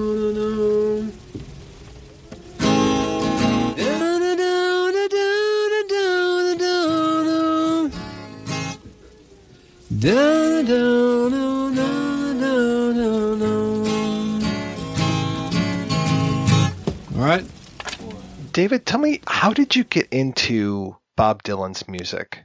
When I was 17 in 1990, I was a big Guns N' Roses fan. I uh, I loved Appetite for Destruction and the Use Your Illusion albums had just come out. Use Your Illusion 1 and Use Your Illusion 2. And on, I believe it was 2, there was a, uh, a cover version of Knocking on Heaven's Door, which will relate to this, uh, this podcast since that was the, uh, the big Dylan song in Pat Garrett and Billy the Kid. I would mention how I like Guns N' Roses and Knocking on Heaven's Door is one of the songs I liked on the album. And a friend of mine at the uh, gym I was working out in, and he was older than I was. I was 17, he was like 32. And when I mentioned Guns N' Roses, like, yeah, it's okay. But, you know, Bob Dylan is the best. Nothing compares to Bob Dylan. Bob Dylan's Knocking on Heaven's Door is better than Guns N' Roses. So I was aware of a few Bob Dylan songs and I didn't even know the name of one of them, but uh, it, to me it was called Everybody Must Get Stoned. And they would play that on K Rock. And its actual title is Rainy Day Women number 12 and 35, sort of a nonsense title. And another song I liked that I heard on K Rock was Like a Rolling Stone. So I asked to borrow the two albums with, uh, and I didn't know they were separate albums. I just asked to borrow the albums that had Like a Rolling Stone and the song I referred to mistakenly as Everybody Must Get Stoned. And those two songs happened to be on uh, Highway 61 Revisited, which was uh, Like a Rolling Stone was on that. It led off the album. And on the follow up to Highway 61 Revisited, uh, Blonde on Blonde, that led off with Rainy Day Women, the song I called Everybody Must Get Stoned. So he lent me those two albums and, you know, I borrowed them mainly to hear those two songs, which I enjoyed. And I listened to the albums and was completely floored by what I heard. Everything to that point in time, and I had, I had become a Guns N' Roses fan and throughout high school and maybe a little before high school, I was really into Billy Joel. And I kind of feel like Billy Joel is sort of the gateway uh, singer songwriter to Bob in a way. And um, everything I'd ex- experienced until that point in time, even the, the my favorite albums, or what I guess you could call the greatest albums, there would be a number of songs that I loved that really uh, hit me. Maybe four or five songs. If I if it was a really great album, six or seven songs. But then there was the filler that I'd fast forward through. And I, I don't know if everyone's experience was like that, but I had never found an album where, you know, just song after song after song was just extraordinary. And on these two albums, that, that was the experience. And in fact, I would say the, uh, the whole on both of them adds up to more than the sum of the parts. And the sum of the parts is itself, you know, each and every song. I, I Rainy Day Women, uh, Everybody Must Get Stoned, which is, you know, the nonsense title and sort of a Salvation Army nonsense song is, is easily the worst song on that album. But even that, it adds to, to the, the, the entirety of, of the experience. Like Blonde on Blonde is, and along with Highway 61, they're both commonly considered his best album. You either consider one or the other his best album. Maybe Blood on the Tracks is thrown in there too. I had, I listened to these these CDs and I, I was just blown away. Visions of Johanna on uh, on Blonde on Blonde, Desolation Row on Highway 61 Revisited. I, I never heard anything like this, and it struck me as as if these albums could have been released then, you know, that day. This was 1990. I was in high school. These these albums have been released. Oh God, 25 years earlier, which now doesn't strike me as that what that long ago. But when I was 17, you know, it was it was my parents' generation, and uh, I quickly, I mean, really quickly, I'm obsessive compulsive, and everything I get into, I get into really obsessively. Either I get into it or I don't. That's pretty much it. I either full steam ahead or nothing. And I went through his entire catalog, uh, devoured it within a year, maybe a year and a half, all 35 or so studio albums he had released at that point. And then I was also precociously into computers and that whole online scene very early and there was a little Dylan community forming at that point on Prodigy, I think I was on at that time, and some very generous souls because I had nothing to trade in return, uh, sent me some bootlegs. And what I discovered was that there was stuff that he had held back which was at least as good as the stuff he had released, which uh, was also just as shocking. You'd get these bootleg releases and you'd start questioning his judgment as to why he decided not to release some songs that uh, were again at least as great as as the greatest stuff he had already been writing and singing back in the 60s his peak of 65 66 and he peaked again 10 years later and you could argue over whether he ever reached those heights again i think he clearly did especially in the 1980s which he gets a bad rap for but that's when his uh, his judgment as far as what to release was at its worst where he hold back songs that he, he, he released albums that could have been as great, and I'm not even exaggerating, as great as Blonde on Blonde and Highway 61. Uh, Infidels could have been as great as those albums. Time Out of Mind, his comeback album, which actually won the uh, album of the year, he left the three or four best songs off the album. What was Dylan's relationship with Hollywood, with movie making? Every question is complicated when it comes to Bob. I, I think Bob is obviously very much a movie buff. You can even see that in his songs. Some of his most most famous lines, which are attributed to Bob, uh, come from movies. Like for instance, you don't need a weatherman to know which way the wind blows, which is in Subterranean Homesick Blues. Probably around the 1990s, I was devouring all the film noirs I could find and I ran across this one that I thought was horrible, and I still think it's horrible. It's called Blonde Ice, and that line is in there. And he must have seen that movie probably late at night on television. And I don't know if he wrote the line down because he would sometimes do that, or if it just subconsciously came back to him. But I think it must have, the line is right in the movie, so it must have come from there. And then another of his most famous uh, famous lines from the 1960s. To live outside the law, you must be honest. That's uh, an absolutely sweet Marie, which is on Blonde on Blonde.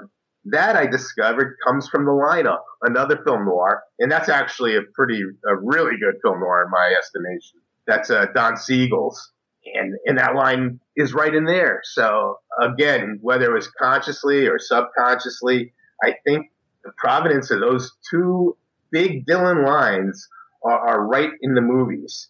In 1985, uh, he released Empire Burlesque, and that album is filled with lines from Humphrey Bogart movies, from Maltese Falcon, from The Big Sleep. He's got the line, Don't Look for Me, I'll See You, which is right out of the Maltese Falcon, several others. Then he had another song called Brownsville Girl. Earlier, an earlier version, which was better, was called Danville Girl, but that whole entire song is centered around Gregory Peck and going to see the movie The Gunfighter, which he alludes to. He never actually names the gunfighter, but he talks about standing in line to see a movie starring Gregory Peck and that he'd do it anytime.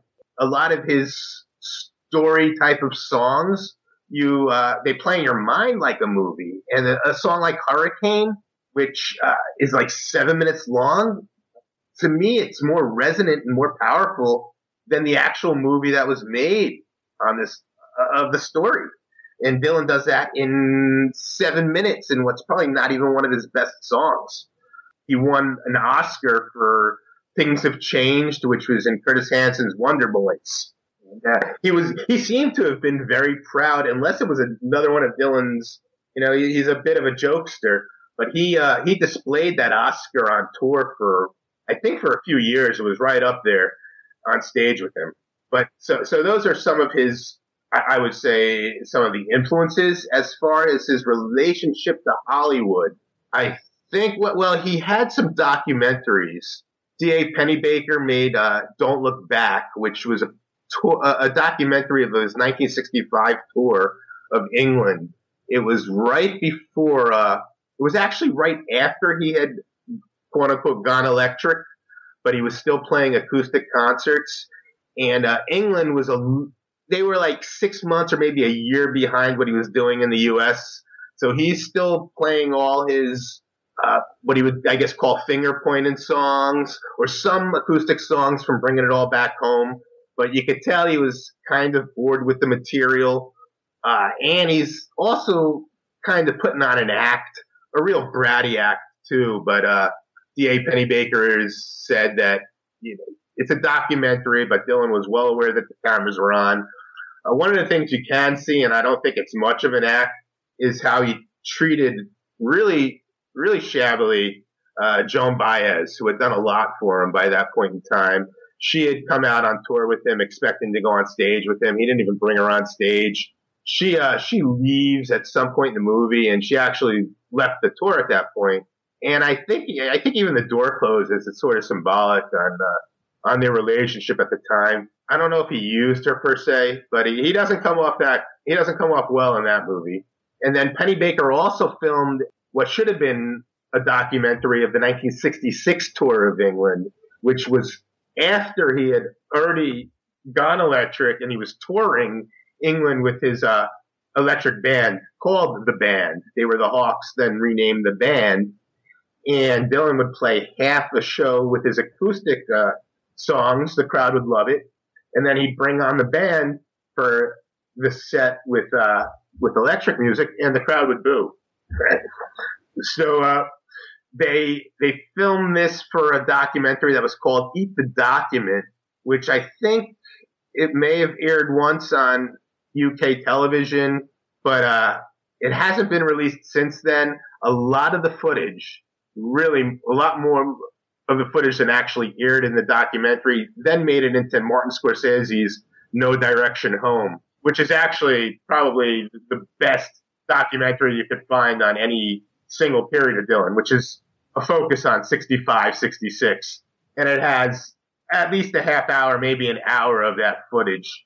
But eventually, you know, we lead to Pat Garrett and Billy the Kid, which is Dylan's first actual uh, interaction with Hollywood, or uh, I, I, I guess he didn't actually have any interaction with MGM, but he saw what was going on, and he took some lessons from that experience you know, Sam Peckinpah was fighting with MGM throughout that production. And Dylan was watching, and the whole time he, he thought it turned Peckinpah into a madman. And the lesson he turned from it, it, it learned from it was that you cannot, uh, commercialism and, and artistic vision don't go hand in hand. And Hollywood's not going to let you, uh, create your vision. And then Dylan made his own movie quote unquote movie, I guess. Renaldo and Clara in uh he, that that he filmed in during the 1975 Rolling Thunder Revue tour, and it was released in 77 or 78. It was four hours long. It was shot with a handheld camera. It was all improv. Dylan played Renaldo. I think I think his then wife Sarah played Clara. Someone else played Bob. This movie was supposed to have something to say about identity. Janet Maslin, I think it was, reviewed it in the New York Times and called it a home movie. It played for a week or so in New York and LA and disappeared quickly. It was better received in Europe, and generally Dylan is has been taken more seriously in Europe, and uh, they they treated it as as a work of art. I've watched it several times. It's it's only available on bootlegs. The best quality version's probably one that has, I think, German subtitles. It's an endurance test to watch. He actually edited it down to an hour and a half of concert footage, which is much more enjoyable. I know some people who consider it a masterpiece. I am not among them. And I think the, the, the funny thing about this too, to me, I think the negative reception actually hurt his feelings. And I don't think anything anyone's ever said about his music has ever hurt him. I think he's always been very confident in where he's going. He, he's gotten booed several times in his career and even back in high school. And I, I don't think it bothered him. I think he knew that what he was doing was valuable and, and, and worthwhile. And when it came to this movie, maybe there was a little bit more insecurity since that's not, it wasn't his thing. And maybe he deep down wasn't certain that he created anything worthwhile with this movie. I'm not sure he did. I, I don't know if you'd want to sit through it, but uh, yeah, Renaldo and Clara, the uh, four-hour quote unquote home movie, which is probably a more accurate description of it than a than an actual movie. But he ended up making it that way and distributing it the way he did based on the experience he had or, or the experience Sam Peckinpah had with uh, Pat Garrett and Billy the Kid. Well, how did he get involved with Peckinpah and Pat Garrett? Rudy Wurlitzer was a uh, was friends with Bob, and he asked Bob to do something for the soundtrack. So Dylan read the script, liked it, and wrote the song Billy. So then, uh, I guess Dylan was the one who had the idea that he wanted to be in the movie, and I also I'm not sure exactly why, but I think maybe he just wanted to go to Durango with his family and get away from New York. But like around Thanksgiving '72, he goes to Durango to meet with Peckinpah and playing Billy and this other song he had written called Goodbye Holly, which ended up not making the movie. But Peckinpah wasn't, I think Peckinpah knew of him, but didn't really think, didn't know much of him. You know, he knew Bob Dylan existed, but didn't know much about Bob Dylan. And Kris Kristofferson and James Coburn actually had to convince Peckinpah to even meet with Bob. So Peckinpah meets with him. Dylan plays a few songs for him. I think uh, Billy and Goodbye Holly, and maybe one or two others. And Peckinpah was actually blown away. Peckinpah loved the guy, and he and Peckinpah offers Dylan a role in the movie and leaves it to Wurlitzer to figure out what Bob should do. And so then Wurlitzer slots Bob for Alias, and my understanding is Alias's role, probably because Bob's acting range was limited, was gradually reduced. Originally, Alias, I think, was supposed to have a stuttering aspect to his character, and I think maybe they filmed some footage with Bob doing the stuttering alias, and that footage got destroyed. There was some accident early on, but uh, eventually the character totally changed from that stutterer. That that was removed, and I think some other. Uh, I think his role actually was reduced in the movie as well, and uh, Peckinpah's battling with MGM made it a rough shoot, and I think that may have also impacted Bob's role in the movie and how uh, and how Bob would actually act while he was filming it. I, I don't think Bob was. I, Bob's wife, his then wife Sarah, was not having a good time. Bob, seeing what was going on with Peckinpah, wasn't having a good time. And Bob's a surly character to begin with, eccentric, and he could be uncommunicative.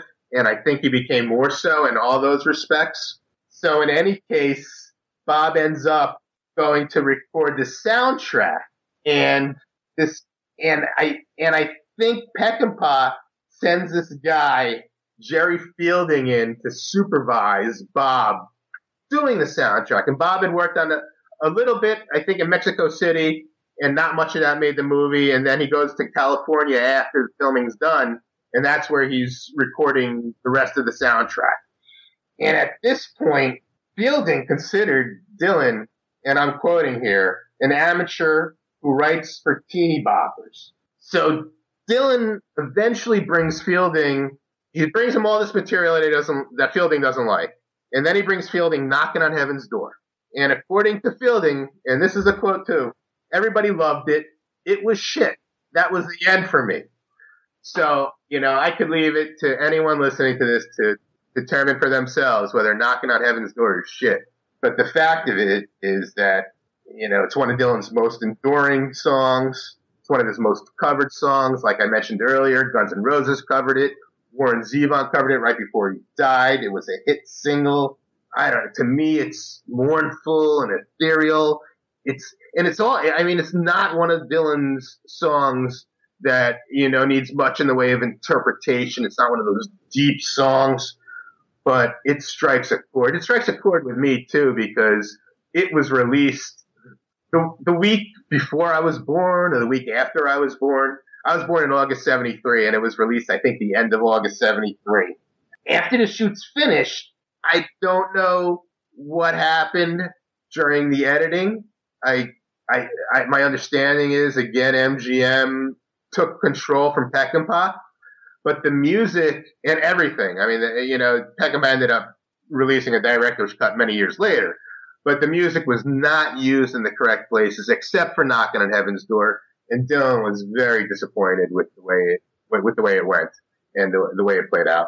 What is your impression of Pat Garrett and Billy the Kid as far as the movie goes? And I think this is more a matter of taste than anything. I'm not a fan of Peckinpahs. I'm not a I'm not a big Western guy. The only Western I truly love is Once Upon a Time in the West. Pat Garrett and Billy the Kid. I've watched it three times or so, and it kind of bores me. I, uh, you know, I, I find Bob Dylan a charismatic individual, and when he's on screen, I am definitely my attention turns towards him. But the movie itself, even in the director's cut, doesn't do it for me.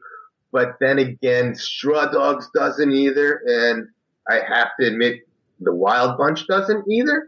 What are some of your favorite songs off the soundtrack? The sound, it's a soundtrack album, and I listen to it mostly when I'm trying to relax. Knocking on Heaven's Door, I love, and there are several different Billy's, like Billy One, Billy Four. They're all, you know, listenable, and, and it's highly instrumental.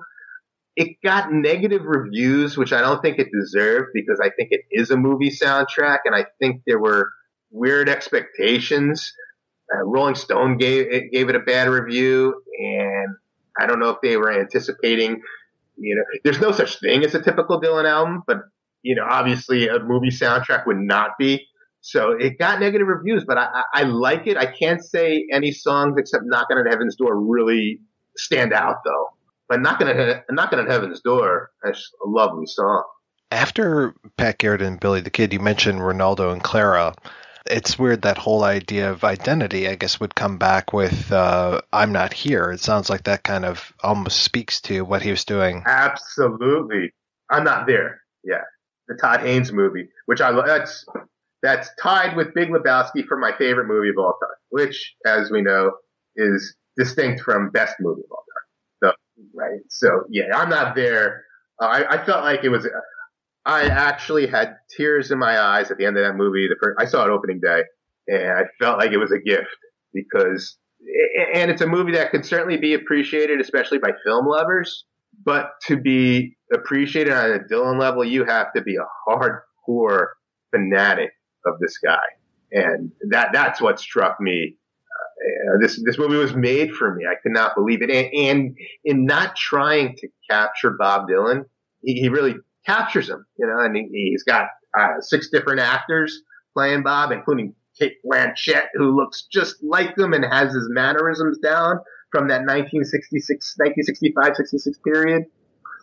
So, but you are absolutely correct. I, identity is a theme throughout his music, and in that movie that is about him, and he's he's constantly uh, created personas and destroyed them again and again and again.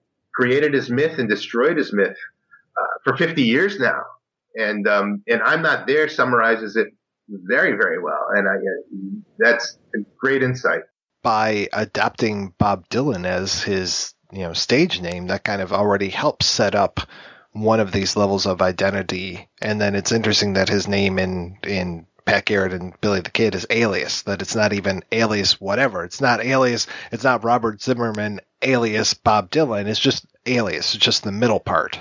And again, that comes up again and again. Uh, Stephen Scobie uh, wrote a book on uh, uh about Bob Dylan and identity, and it's one of the better studies of Bob. Uh, Stephen Scobie is a really, really smart guy. You could see it tangled up in blue where he switches from I to he and it's all clearly him. You know, you is he, and he's mentioned it. He said you. Anytime I say you, it's about me. You know, and then he and then he talks about he wrote a song. It's on Desire, and actually Desire has a song called Romance in Durango, which I think is you know obviously inspired by his experience on uh, on the set in Mexico. But he wrote a song called Sarah, which you know everyone and I think reasonably assumed was about his then wife Sarah, and he's even on he's even quoted as taking issue with that. You know, how do you know that's not about a different Sarah, Sarah of my dreams? And he, he's someone who will never ever answer a question about what a song means, if he even knows. You know, I think he very much feels like a conduit he said that all these songs existed before he was here. You know, these songs have always existed. Well, Renaldo and Clara comes out 78, and then it takes another, what, nine years before he's in another film with Hearts of Fire. Hearts of Fire. Oh God, Hearts of Fire with Fiona. Oh, it's Hearts of Fire is uh, a Star is Born, I think, uh, reworking of it, and it's terrible. It's it's it's an awful movie. There is a there's a fantastic though, maybe two minute uh, sequence where he plays a couple more years for her, and that's wonderful. And you can actually find that online, so you don't have to sit through the movie. You can see the only worthwhile point in that movie is Dylan playing a couple more years for you. I got a couple more years on you, that's all. And it's really, really beautiful. But yeah, that's uh I don't know why he did that movie exactly. Uh, maybe a paycheck? Are there any movies that he was in that you enjoy? Yes, yes. Oh yeah. He uh he then made Masked and Anonymous in 2003 with Larry Charles. And actually, if you have time, there's an interesting story that led to that movie. He uh he Dylan was going through a, a slapstick Jerry Lewis period where uh, on the tour bus he was watching Jerry Lewis movies. I guess again and again and again. And had in his head that he wanted to make a slapstick TV series. And so he arranged it that he'd have a uh, a meeting with HBO. And so they go to attend this meeting, which is going to be about this this proposal for a slapstick series. And he sh- he shows up. He's got his. He looks like a cowboy. He's got this cowboy regalia that he's wearing at that point in time, probably early two thousands.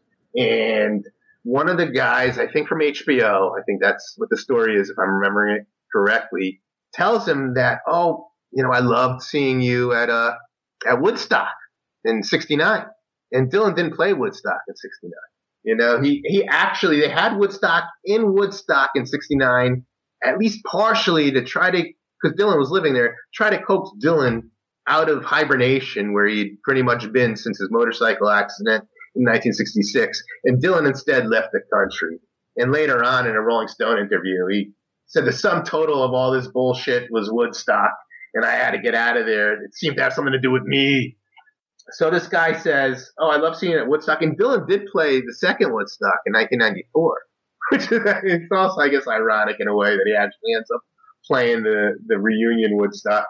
But uh, at that point, I don't know what it, it how it it must have offended him in some real fashion because Dylan spent the rest of this meeting staring out the window and. uh and, and the guy, I guess one of the people that came to the meeting with him, one of the, one of his agents or managers, turns to the other guy and says, "He's like a special needs child." And in a lot of ways, he seems like he's a savant. You know, uh, in, in some ways, where you where where in the 1980s when he would hold back his best material, and you question, you're like, does he even realize? Or is he doing it on purpose, which he may be? You know, hey, builds the legend, hold back your best music, and then when it comes out, everyone's like, oh my god! But or is he, or is he just not even a good judge of it, which you know can lend your lend itself to the uh, savant theory, which is me. You know, he doesn't even doesn't even know what he has necessarily. He ends up getting out of this slapstick phase because I think he's also like I'm obsessive. He he he, he has a lot of obsessive fans, and I think he himself is quite obsessive. But it, it somehow leads to uh, and Anonymous, which is I, I think a pretty great movie, and it becomes more resonant as uh, time goes on. It's a it's a dystopian entry. He's a rock and roller. He's the son of a dictator. It's you know it's uh, it, it, looks to be America after some type of civil war. The dictator is taken over, and he's a renegade son. Dylan's this renegade son who, who's bailed out of jail to do a benefit concert. It's uh, it's sort of a Desolation Row in movie form, and uh, you know, it's got a lot of a lot of stars were in it. John Goodman, Val Kilmer, Jessica Lange, Jeff Bridges, Penelope Cruz. They all they all wanted to be in a movie with Bob Dylan, and I think it got mixed reviews, really, but uh, I I like it a lot. Uh, he, I think he wrote it pseudonymously, and it, it, it really has that sort of uh, musical flair to the dialogue. It definitely has a Dylan flair to it, and I would recommend that one highly. And I, I, would mentioned to you that uh, it, it's it's consistent with uh, the dystopian theme. So if you wanted to check that out, I, I think you might like it. If you were to have to choose one Bob Dylan album so that people who are listening to this podcast who maybe aren't into Dylan that would get them hooked on him, what's that one album? I know that's an unfair question. It's not really an unfair question because that's, I think, maybe how you hook people, right? Uh, with, with, that one album, uh, more so than just a collection of songs. I think I would say Blonde on Blonde. That would be the one I would go with. Uh, Blonde on Blonde or Highway 61 Revisited. And I think I would choose Blonde on Blonde, although others would say Highway 61. David, thank you so much for your time tonight. My pleasure, Mike.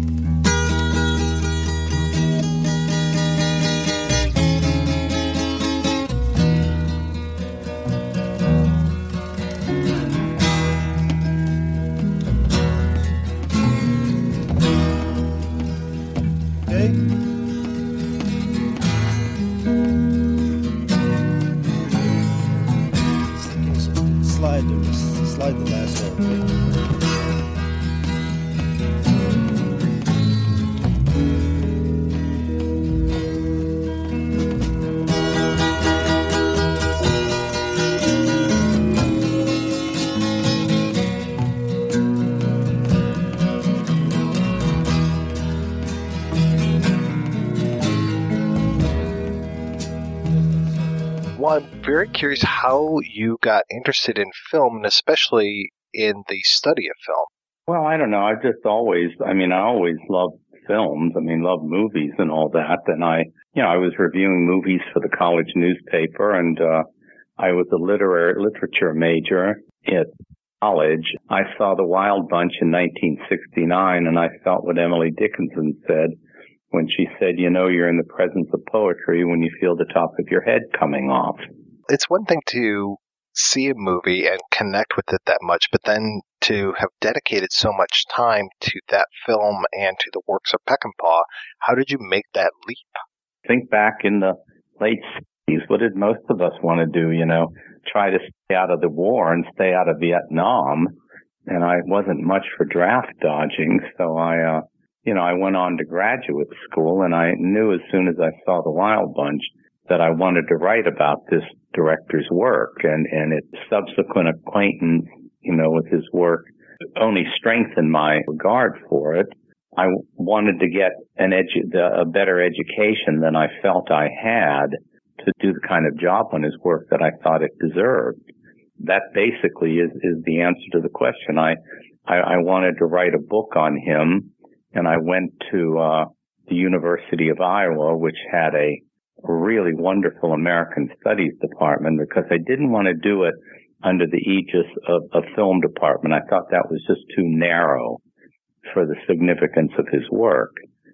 The University of Iowa, which at that time had one of the very best American Studies departments in the country, and a professor of mine I really admired had gone there. So there, there was, uh, you know, so that was another reason. So, um, and they gave me a very nice I mean, I got an NDA fellowship for three years to do my work there. So anyway, then when I got out, uh, my first job, ironically enough, or coincidentally enough, turned out to be at the University of Southern California, the English department, where Peckinpah got his master's degree in 1954. You know, after a while, there there begins to be something a little uh, you know, sort of faded about it, if you will. And, you know, the book was published in 1980 and I'm always been happy. I've always been pleased that, you know, it's never been out of print. And despite the fact that there are well over 36 on Peckinpah since then, mine is still widely regarded as the best critical study. Well, it came out in 80 and then it's been republished, what, at least three times now? Twice. Um, it came out in 1980 and then I I called it a reconsideration. The reason why I did that is that that was actually an homage to a professor of mine, a, a man named Philip Young at Penn State, who had written what I still think of, as many still think of, as the best critical study of the works of Hemingway. And when Phil brought out a second, a new edition of his book, he called it Ernest Hemingway a reconsideration. So when I called my Peckinpah the Western films a reconsideration, I mean, people who know me know that that's an homage to, to Phil's work. Tell me about your relationship with Pat Garrett and Billy the Kid, because not only have you written what many consider to be the book about the film and the making of the film, but then you also had a hand in doing one of the edits of the movie as well. Pat Garrett and Billy the Kid was a film I've, I've wrestled with for a good while. I, I think as the book makes clear, I mean, I, I do think it's a seriously flawed film that also happens to be a great film. That happens in films more than you might know. I'm one of the few persons who's actually written a critical study of Peckinpah's work who was able to see all of the cut scenes well before they became available on the 1988 Turner Special Edition, um, because I knew Peckinpah's daughter. I got I, I got to know I, I know the whole family, but I, I got to know Peckinpah's daughter, his oldest daughter, Sharon. And as my book was basically in galleys, the first edition, she said, you know, Paul, somebody just dropped off. I have this box of film things in a hand and it says Pat Garrett and Billy the Kid. Is this something you'd be interested in seeing? You know, I'm trying to keep glasses from falling off the table and so on. And Roger Spottiswoode, one of Peckinpah's editors, and also the prince, the first editor, the principal editor on Pat Garrett and Billy the Kid, was at that time helping out Sydney Pollack on a movie Electric Horseman that he was doing at uh, Universal. So one Saturday I went out there and Roger ran all the portions of the film for me. I was the first and for the long time, longest time, the only person who was able to write about these scenes with, with actually seeing them.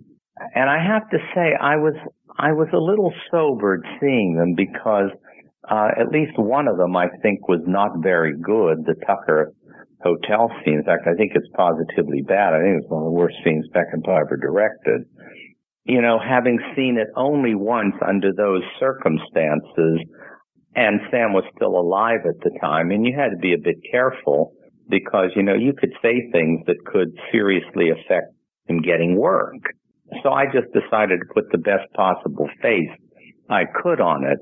And then it wasn't until I wrote the, the second edition, the special edition, which by the way has about 30% new material in it, published in 1997.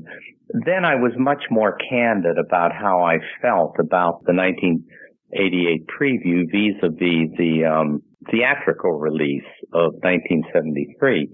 I think that the theatrical release has been very unfairly maligned by a lot of critics. I mean, they call it either the butchered version or they call it the Aubrey version or the MGM version, etc. Now, it is true that MGM forced them to release a shorter version of the film, but the actual work was not done by MGM themselves. It was done by Peckinpah's editors working with Melnick. And, you know, it's not true as people pointed, as people tried to argue that Sam was kicked off the lot and barred from the cutting room. He wasn't. He had an office there and he came there every day, uh, most every day anyhow and he probably could have re-involved himself with it at any time. I mean, as I explained in the book, I think there are a lot of reasons why he chose not to, and not least of them being it was a little more advantageous for him to be able to say, well, this could have been a really great film if the studio hadn't trashed it, which was the line for a long time. But he said, if you could see my version. In any event, I had remarked in the first edition of the book that the only way you could see what Peckinpah had in mind is if you were able to see the television version, which restored the wife scene, and then the 1988 preview or whatever, when that came out, you try to edit them all together in your mind. Well, that gave Nick Redman the idea when in the uh, in 2005, Warner's decided to release a set of all Peckinpah's westerns, and Nick, who was the producer of my documentary on the Wild Bunch, and he he he basically became the de facto producer of the of the uh, Warner Brothers box. He said, "Look, why don't we just have Paul do what he said in in his book, which is to take the theatrical release and restore these scenes to them?" He pitched that without even asking. So the long and the short of it is, I did that. I mean, I, I've made the argument that I, I, I think, for one thing, the 1988 preview, there, there is no finished version of either of the previews. They exist only with temp tracks without final color correction or anything like that. Nevertheless, there are some Peckinpah aficionados and, and a couple of critics, and you have to understand, Peckinpah is one of those artists for whom people develop an intense identification and you, you have these people who really think they own him. I mean, I, I'm sure some people would accuse me of the same thing, but I think you'll discover if you check the facts that I've always been very generous with my research and, and so forth on, on Peckinpah. These guys, I mean, they would make statements like, you know, obviously Peckinpah. I mean, one, one writer, for example, online said that that I didn't intercut the Coburn frolicking with the prostitutes with Billy killing Al- Alamosa Bill. And where he got this, that this is, that Peckinpah intended this, I have no idea because I've read every version of the screenplay. I've seen every version of the film. I've talked with everybody associated with making the film, including Rudolph Wurlitzer, the writer, and Sam himself, the director. That, that was never anybody's idea at any point. But you have, I mean, part of the problems, I'm sure you realize, Mike, with the internet is that unfortunately it gives, you know, it gives every idiot with time on his hands and a computer the opportunity to declare himself a genius or a historian or a critic or this, that, or the other. And unfortunately, a lot of this has happened with Peckinpah and, and Pat Garrett and Billy the Kid in particular. And Mike, uh, Nick and I, actually, we thought everybody would be thrilled to have version of the film. And in fact, most were who understood the issues, but there was a small but very noisy and very vocal contingent of the internet that just pilloried us up one side and down the other. It didn't help that Warner Brothers did a pretty shoddy job of releasing that boxed set. It was really, it, it was not nearly the classy set it should have been. And despite my offer to sit in on you know, the dubbing sessions and so forth and to help with the color timing, all of which I was doing for free. No, no, no. And so there are places in the film where the music isn't right and the balances aren't right. And anyhow, it was generally speaking a kind of pretty depressing affair.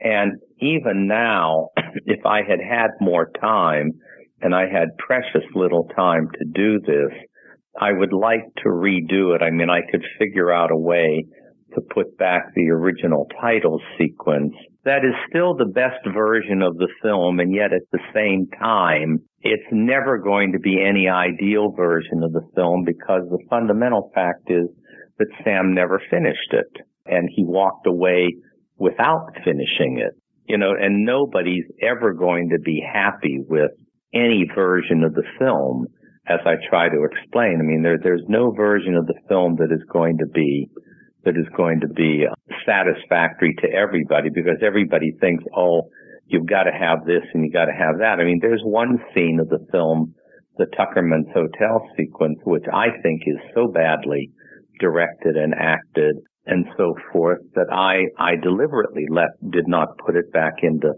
in, into the theatrical. And I, I'm I, I still think it's better. It's better without it because, you know, it's just so badly done that I don't think Sam, if he had been thinking straight, would ever have left it in there. But, you know, the way in which this thing should have been released and the way in which I tried to talk them into releasing it, they should have had all in the same box, the original theatrical release, the 1988 Turner preview, the second preview, which has the wife scene in it, which the first preview never did, and then the special edition. And if you want to get really fancy about it, in that cockamamie television version, where they cut out so much of the violence that they had to put back in some of the cut scenes, like the wife scene, in order to, and the the um, Chisholm scene, in order to fill out the time slot. That's sort of how I how I wound up doing all of that, and I wish that Warner Brothers had had spent more money on it and given me a bit more time to do it properly. It still could be done if they wanted to spend the money on it, and God knows it wouldn't cost that much to do it. What brought about the decision to write exclusively about that and to write the whole sordid history of the film?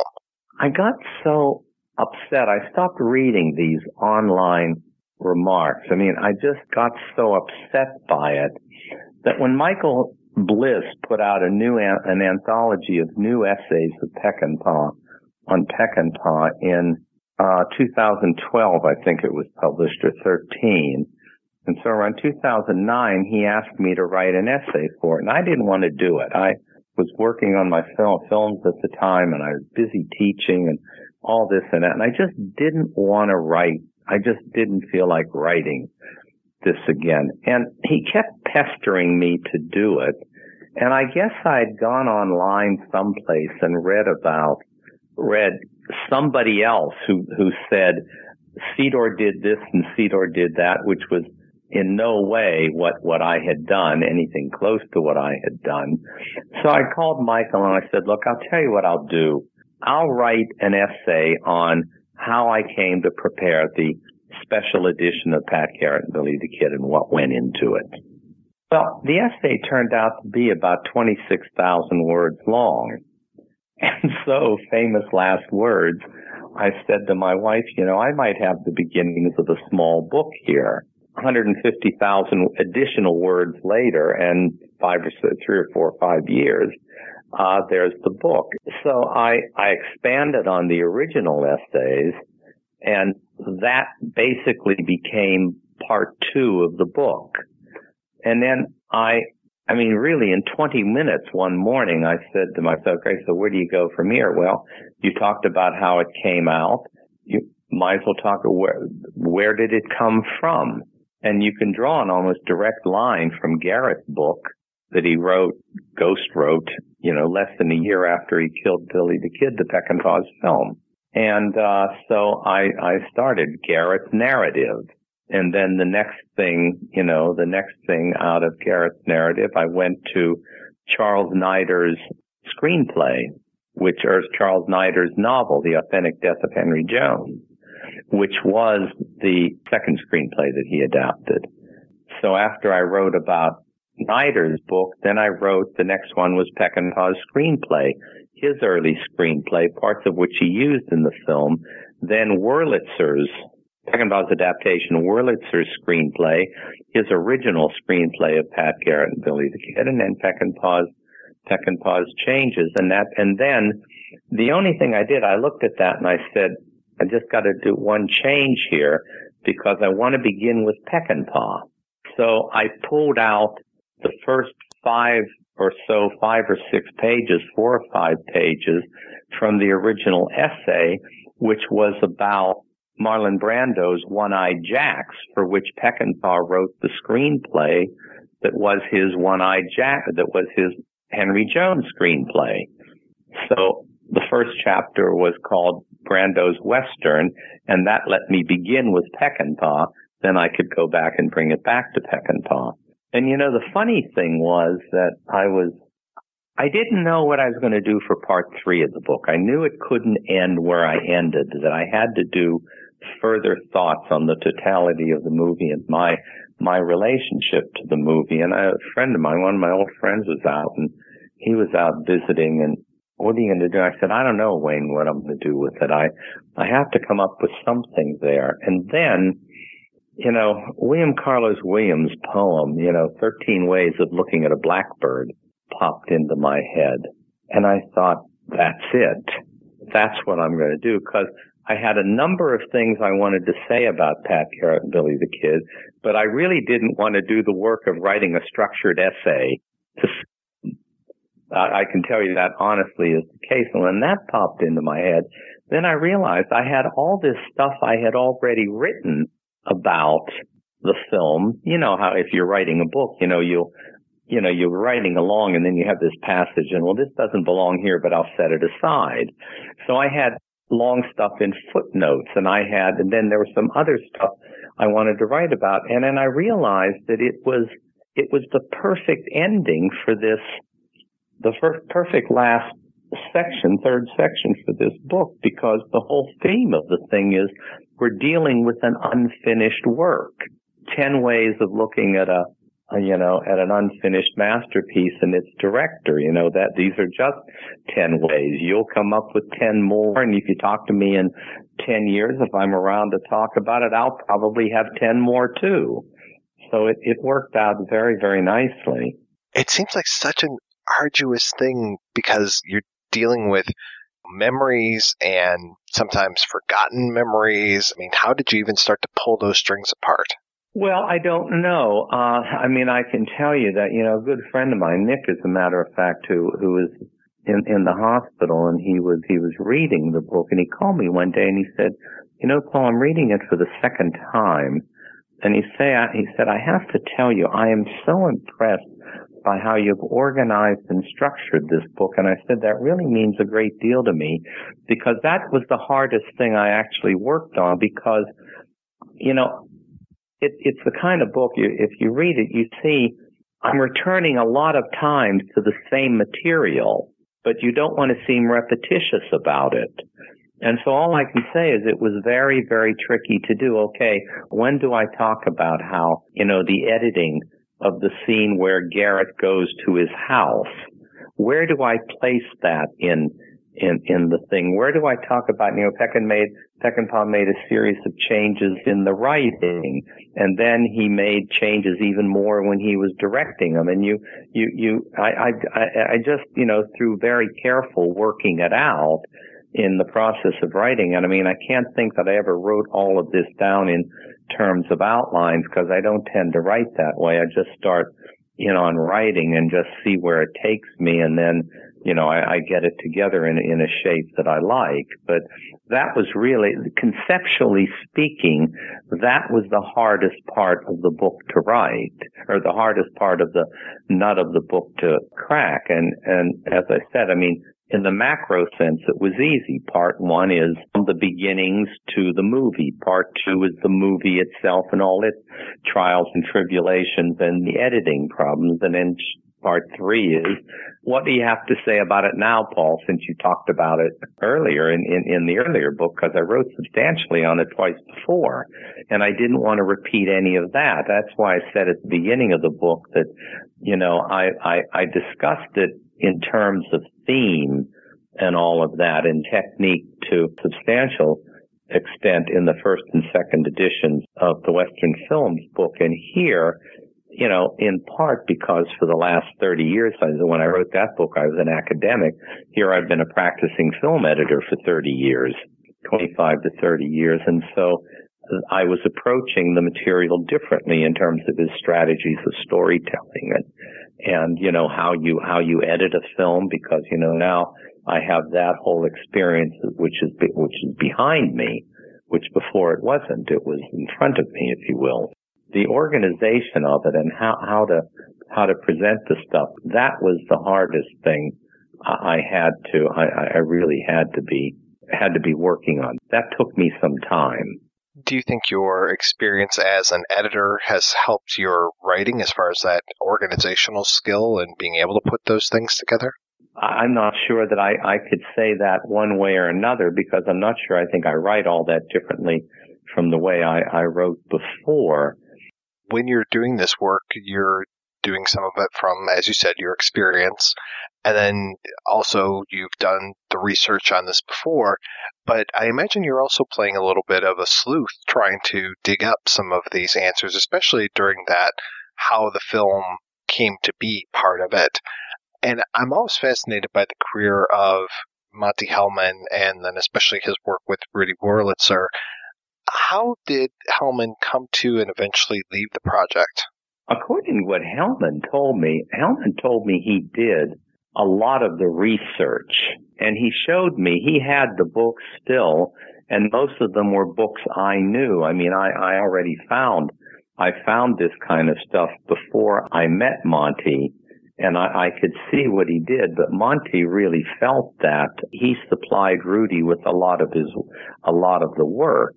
I mean, what eventually happened, I mean, as I say in the book, is that there wasn't, there wasn't any kind of falling out or anything when they started shopping the, when Gordon Carroll started shopping the film around, the project around, it was simply that no big studio would make it with Monte Hellman. He was considered, he was considered a small pictures director. And, uh, you know, he just, he, he I mean, th- th- there's the answer to it. Uh, he, he was considered a small film pictures director and no, they just, there, no studio would make it with him. You know, there, there, I mean, that, that's the simple answer to that question. Um, so, uh, uh, and you know, by then, he and Rudy were not always in accord about how they wanted to, how he wanted to develop the film and all that, the story and all that. So, so Gordon Carroll told me. But again, there was no falling out or anything like that. It's just that that's what it was.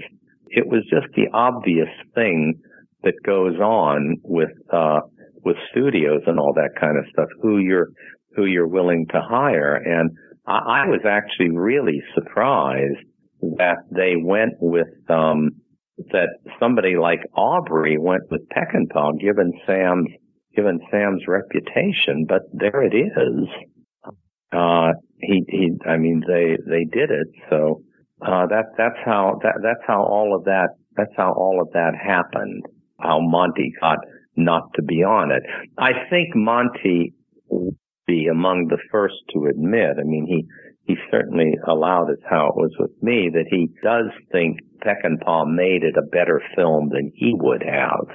Even Rudy himself came to admit, that's why I did that long email that he wrote me, which I thought was kind of nice, where he, he just, you know, he, he really did say that he was, you know, that he kind of regrets some of the things he said about you know, in interviews and so forth at the time. It, it had a good outcome in that sense because you got a really extraordinary, I mean, you, you, you really did get a, a great director, not consistently working at the height of his powers. I don't personally think. I mean, I think a lot of things in this film, you know, I think had Sam not been drinking so much, had he had to contend with a, interfering studio. I mean, a pretty unsympathetic studio and all that. I, I think he would have done it. I think it could have been a better overall picture. And yet, as I say in the book, if that meant sacrificing the things that I love best about the film, I'm not sure I'd make the sacrifice. There's just extraordinary things in this, like, like the very end of the, the film. I mean, that whole, the whole long sequence in, um, Fort Sumner, I think, that is extraordinary. I mean, I, I don't know that I would. There's a lot of that that I simply wouldn't wouldn't give up for that hypothetically better film. What was the reaction to the book when it came out? All of it was wonderful. I mean, it's gotten just fantastic reviews. I don't think it got a bad review. I mean, Variety excerpted it. Uh, True West Magazine excerpted it. You know, it was reviewed in the Times Literary Supplement and in all the major. It got wonderful reviews, and if you look at it on Amazon, it's got tremendous. I mean, it's got full length reviews on Amazon. So it's been. I mean, it's not the kind of book you're ever going to get any money from because it's a you know it's a university press book and wasn't written for those reasons. I, I couldn't, you know, in most respects, be more pleased with you know the reception and everything else.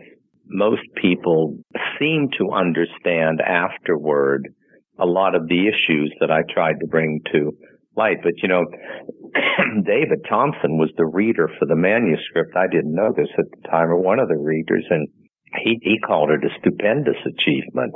And when you're not uh, going to Antarctica, what's keeping you busy these days? You know, I'm I'm teaching again. My latest film that I did for Ron Shelton came out, and unfortunately, it did not get good reviews, to put it mildly, and it didn't last in theaters too uh, long. And I, I, I think Ron would be the first to admit that it's not his strongest work, but I certainly think it deserved better than what it got in in terms of reviews. So I'm hoping Ron Ron will have a new film up soon, and and we'll be back in the saddle again. There's there's a screenplay of his that that's getting some attention now. So I'm a tenured faculty at the Dodge College Film Conservatory at Chapman University, so I'll, I'll be starting teaching again and. And as I say, meanwhile, we're still kind of basking in the memory of Antarctica and wondering, you know, just how we can get back there, I think we'd all love. Everybody felt the same way, and it was really, really quite extraordinary how we all just, um, when we were leaving Antarctica, practically everybody on the boat just wanted to just start all over again. Michael, just start all over again.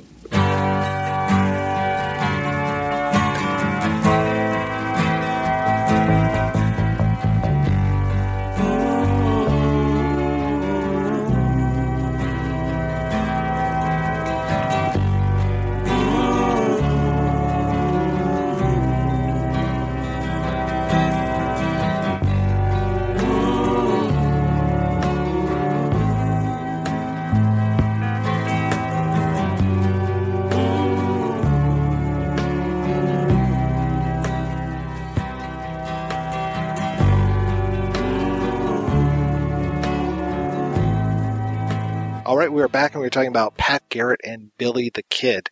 To the point of Paul Seydor's uh, title, this was Peckinpah's last Western, though I think that he worked with Western tropes throughout so much of his films. I mean, you could easily call Bring Me the Head of Alfredo Garcia a Western and we see some of the same characters, we see some of the same actors in that that we see in these other films. I mean, you could go so far as to say that Convoy is pretty much a western. It's almost like a wagon train. You don't have to set something in the West to be a western, I would think. I support the Convoy, though deeply flawed, as an iteration of the western.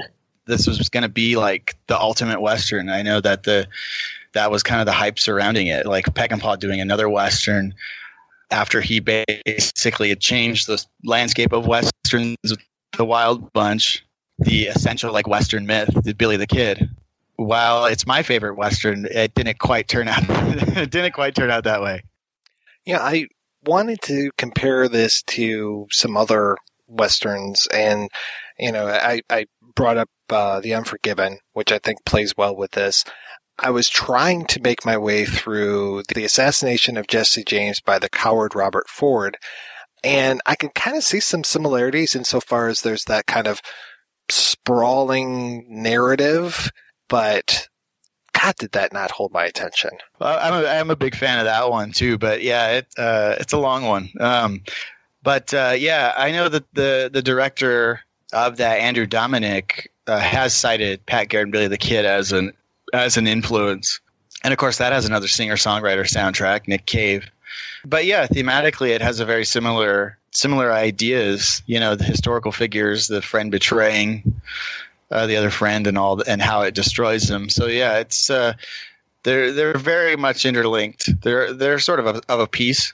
Nick Cave definitely has a, a, real soft spot for westerns, and those westerns that he has helped uh, make, like uh, the Proposition. God, I hated that movie the first time I saw it, but then I saw it again, and I just absolutely loved it. And that is, I mean, even though it's set in Australia, that is more of a western than I've seen a lot of westerns in America be.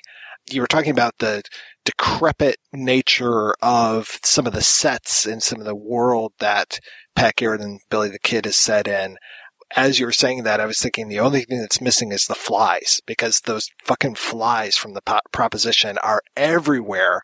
And I think that just would have added to just the shithole feeling of Pat Garrett and Billy the Kid, which they capture so well.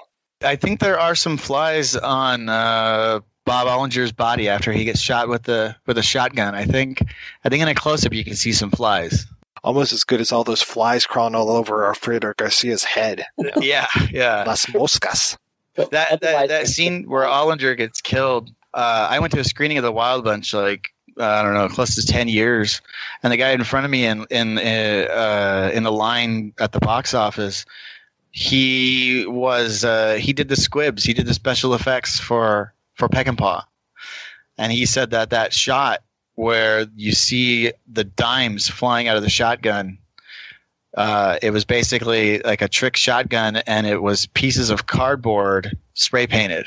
So when you see all those dimes, that's just cardboard. That's spray painted cardboard. When all the dimes come out and hit hit Bob Ollinger. Supposedly, uh, when Peckinpah was filming in the in the prison in in um, the getaway, the, one of the guys, one of the inmates or something, had described that to him. People putting dimes in shotguns.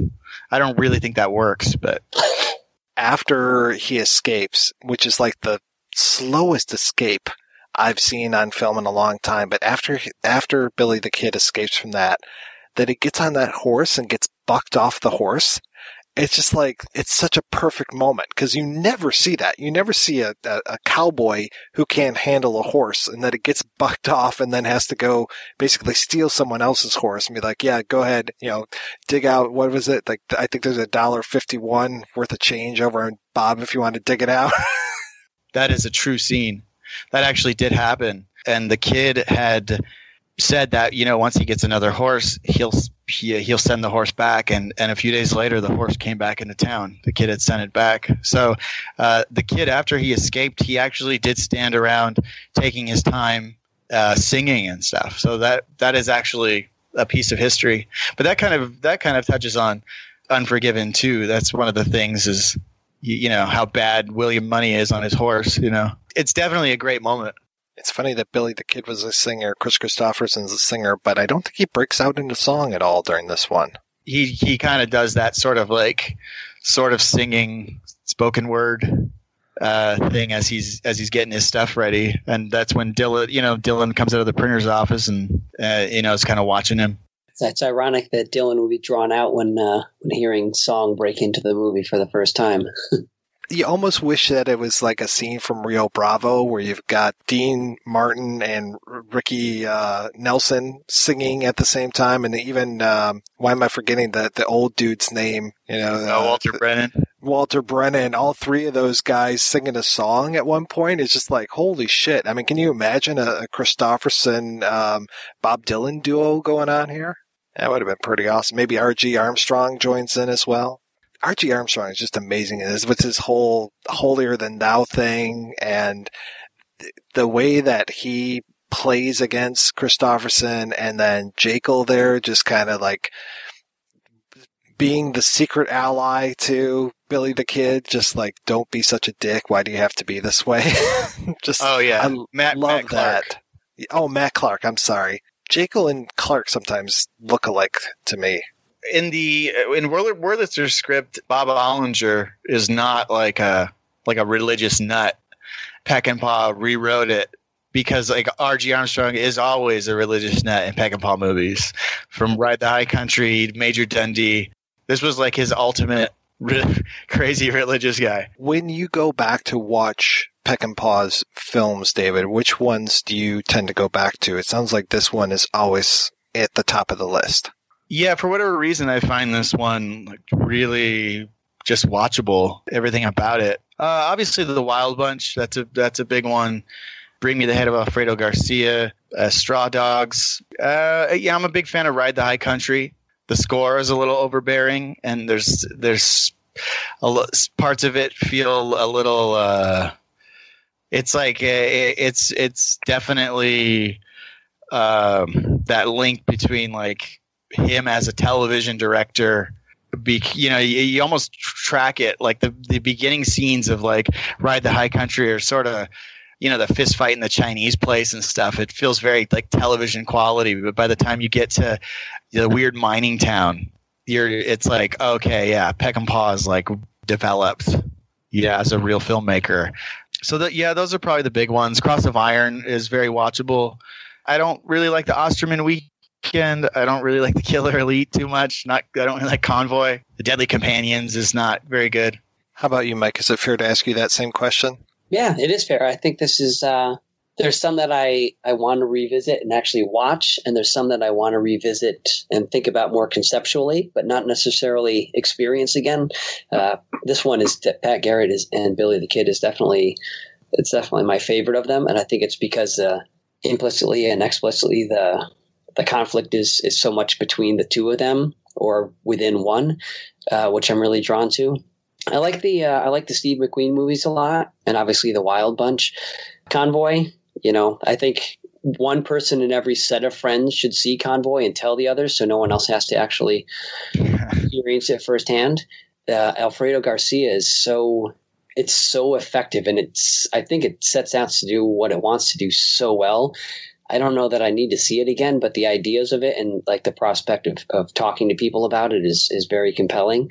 It also inspired uh, Iron Prostate's "Bring Me the Head of Jerry Garcia," which was another inroad to Peckinpah for me. Was uh, hearing that punk rock band do a Peckinpah inspired song, and then to see the movie, like holy crap! Thought the mu- the song was intense, and then to see that movie, which is I didn't think the title was literal because um, I had never. Uh, I didn't know anyone who'd seen that before I actually did. But looping back, I think um, Pat Garrett and Billy the Kid is uh, is is the standout uh, for me. You know, I really like the Battle of Cable Hogue quite a bit. I Haven't really talked about that one too much on the show before, but it's a good one. Really enjoy that. Yeah, I think I'd go back to Bring Me the Head of Alfredo Garcia if I had to pick one. But the Wild Bunch and Pat Garrett, they're both so interesting. And I think you just really start to see so much of the style come through in the Wild Bunch, stuff that would inform, you know, speaking of John Woo last week, stuff that would inform Woo and so many other filmmakers. But Pat Garrett, it seems like he is now firing on all cylinders and is able to explore more stuff. And I don't know. Yeah, it's it's uh, it's a fascinating film. I don't know if it's entirely successful. Uh, I don't know if I enjoy the rambling as much as like David and and, and you, Mike, but I watch it and I enjoy it. I experience it, and I think it's it's a better movie for it. I think it has to have that rambling nature to it, and it has to be told the way that it is told in kind of more that rough cut because I think it does, it's more effective that way and it works better to have this almost like a, it's like a novel. You know, it feels like each one of these encounters is a different chapter and we're kind of going chapter to chapter from Pat Garrett to Billy the Kid and seeing both of their growth or their descent uh, with each one of these. So I think it's a very well told story.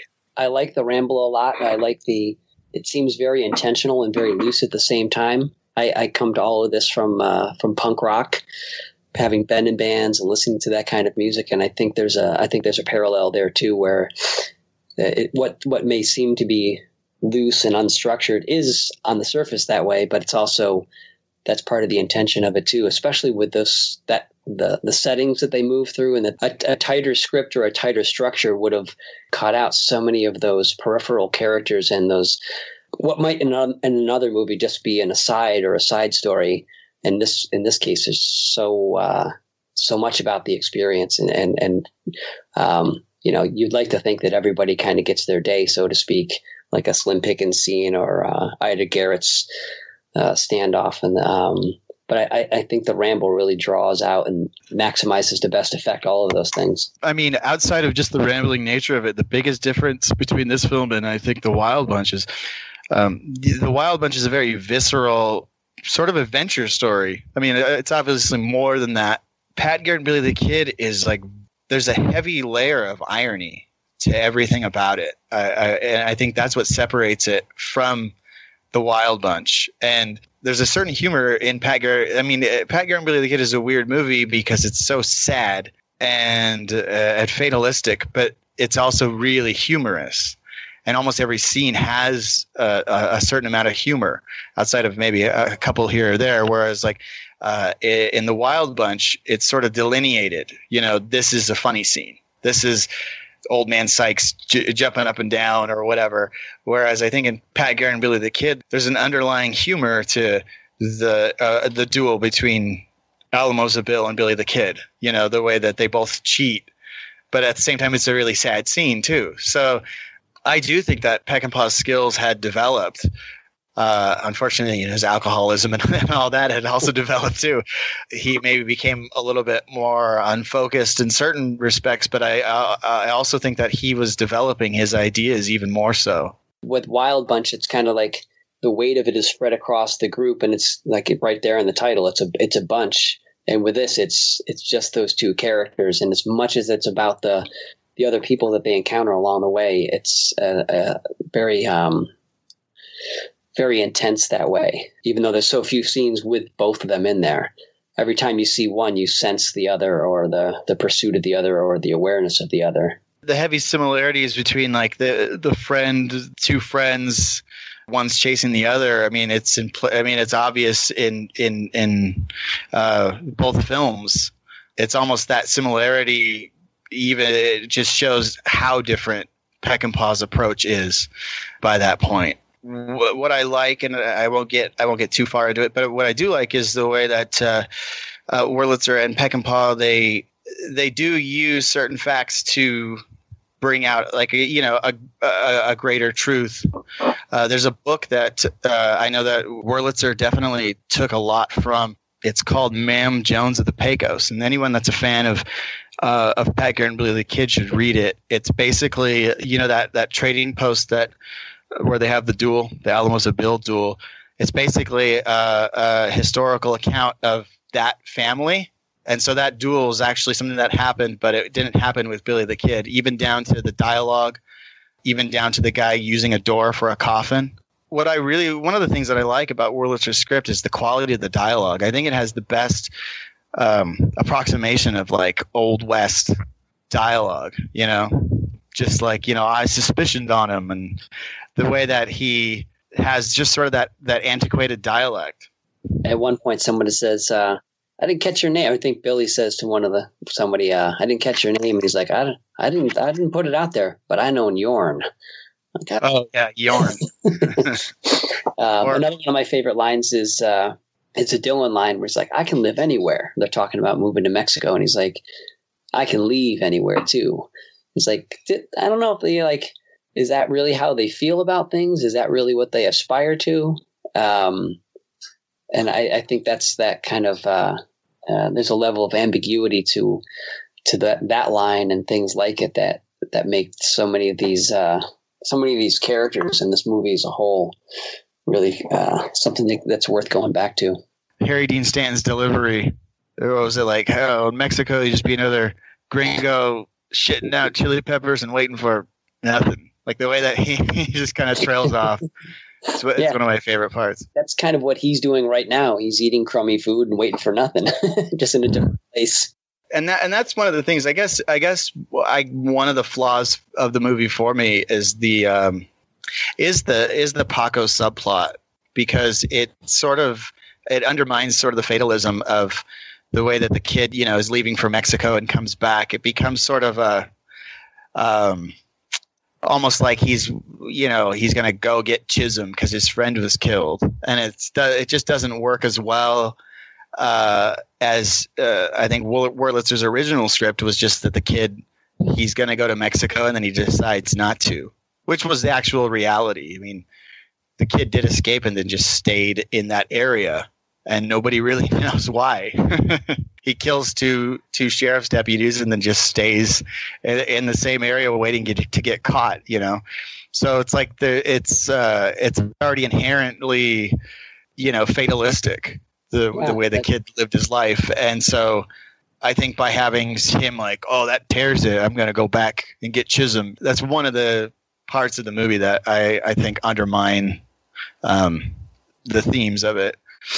Yeah, that that's kind of the uh, the opposite of what you were saying before about the gun and the newspaper when he's going to the bathroom. Like here's this thing that happens that's not explained, and the turnaround has a very uh, a very direct reason, almost like a it a, respectable reason, like oh, which is contrary to what you've seen in this this character for the you know previous hour and a half or so.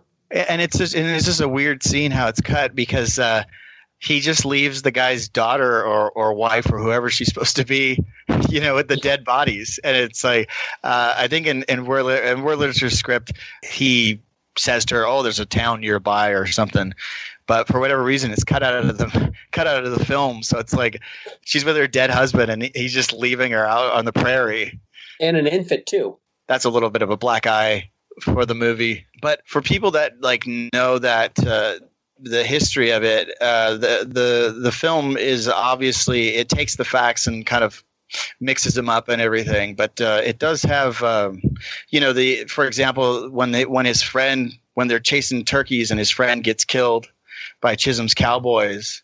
That's sort of a reference to a real thing that happened with the kid that kind of started the kid off as as a criminal and started all the you know Lincoln County War.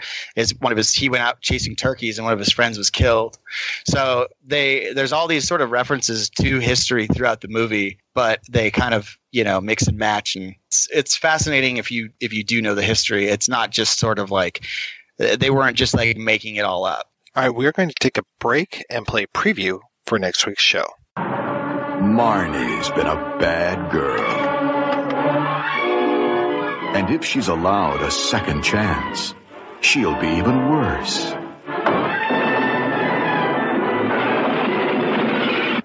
You don't love me. I'm just something you caught. That's right, you are. I've caught something really wild this time, haven't I? Sean Connery and Tippi Hedren star in a masterful tale of obsession. Can't, I can't, I can't. What sort of demon lives inside Marnie? That's right. We'll be back next week with a discussion of Alfred Hitchcock's Marnie. Until then, I want to thank my co-hosts, Mike and David.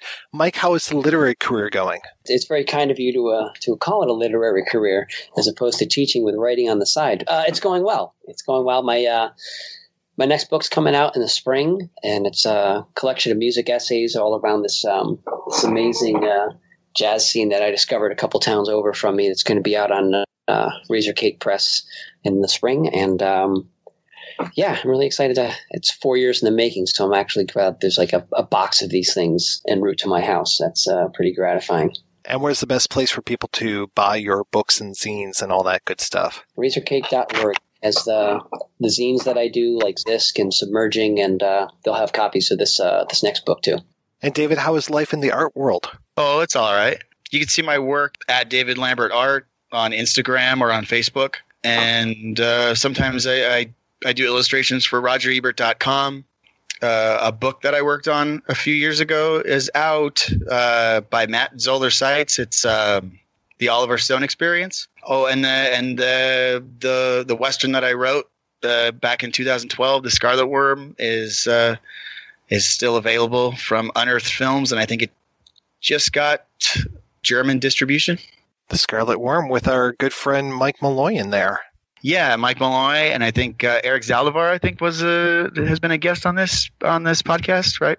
Yeah, and then Matt Zoller Seitz as well. Uh, we talked to him about that uh, Oliver Stone book. And then if folks uh, pay special attention, you can go back to our episode on the Bad Lieutenants, and we've got a illustration that David put together of uh, Nick Cage out there um, doing. Uh, I don't think there's any iguanas in that shot, but uh, definitely uh, uh, some crazy eyes from Nick Cage. And then didn't you actually present that picture to him? Yeah, I gave a, and then I gave a drawing recently to uh, Jeff Goldblum in in in uh, Los Feliz, L.A. Uh, every Wednesday night he uh, plays jazz, and then uh, yeah, uh, I, I'd worked on the Oliver Stone experience, and I was basically in the Oliver Stone offices, um, going through all his archives, all his visual archives, and it was just some of the stuff in there was was insane we we did a we had a screening of the hand that Oliver Stone went to at uh,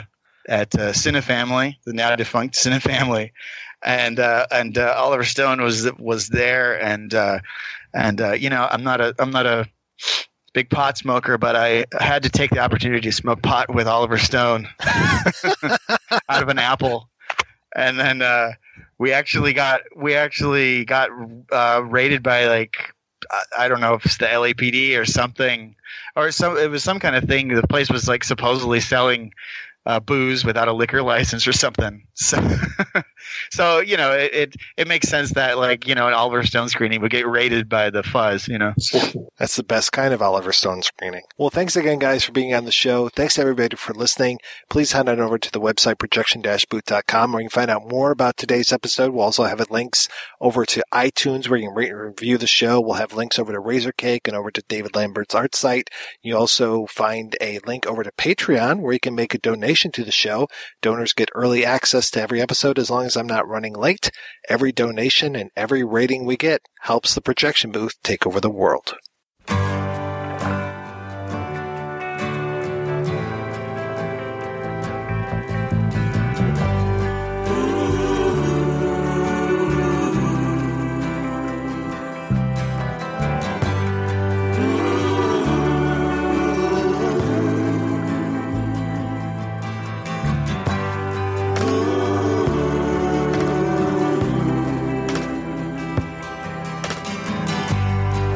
Take this badge off of me. I can't use it anymore. It's getting dark, too dark to see. I feel I'm knocking on heaven's door. Knock, knock, knocking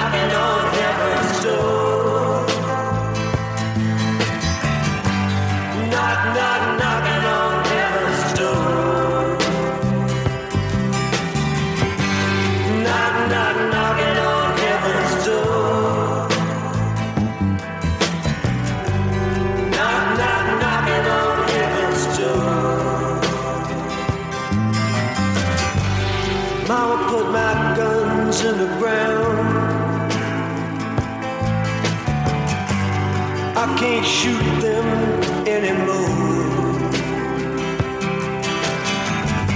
That long black cloud is coming down. I feel I'm knocking on heaven's door. Knock, knock, knocking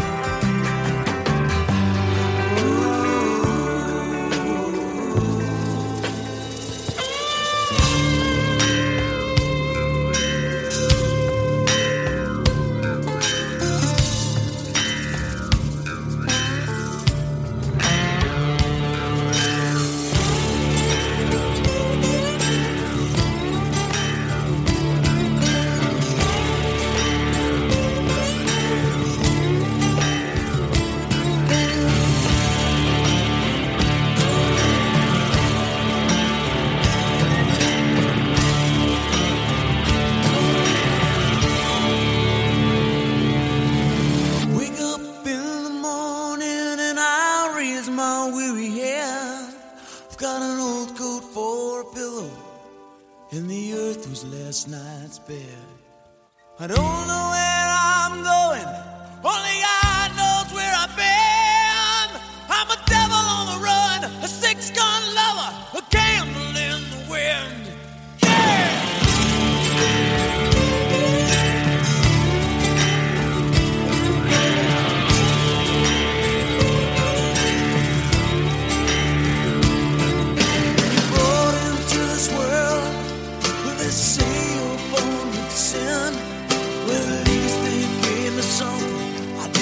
to steal or have to win.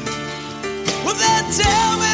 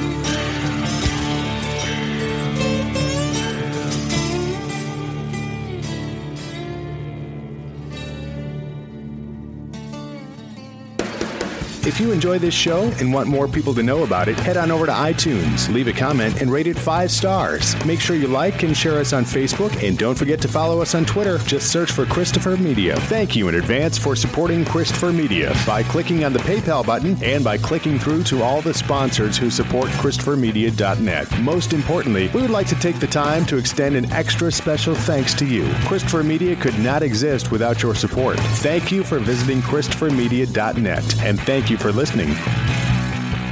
Christopher Media, let's make some noise.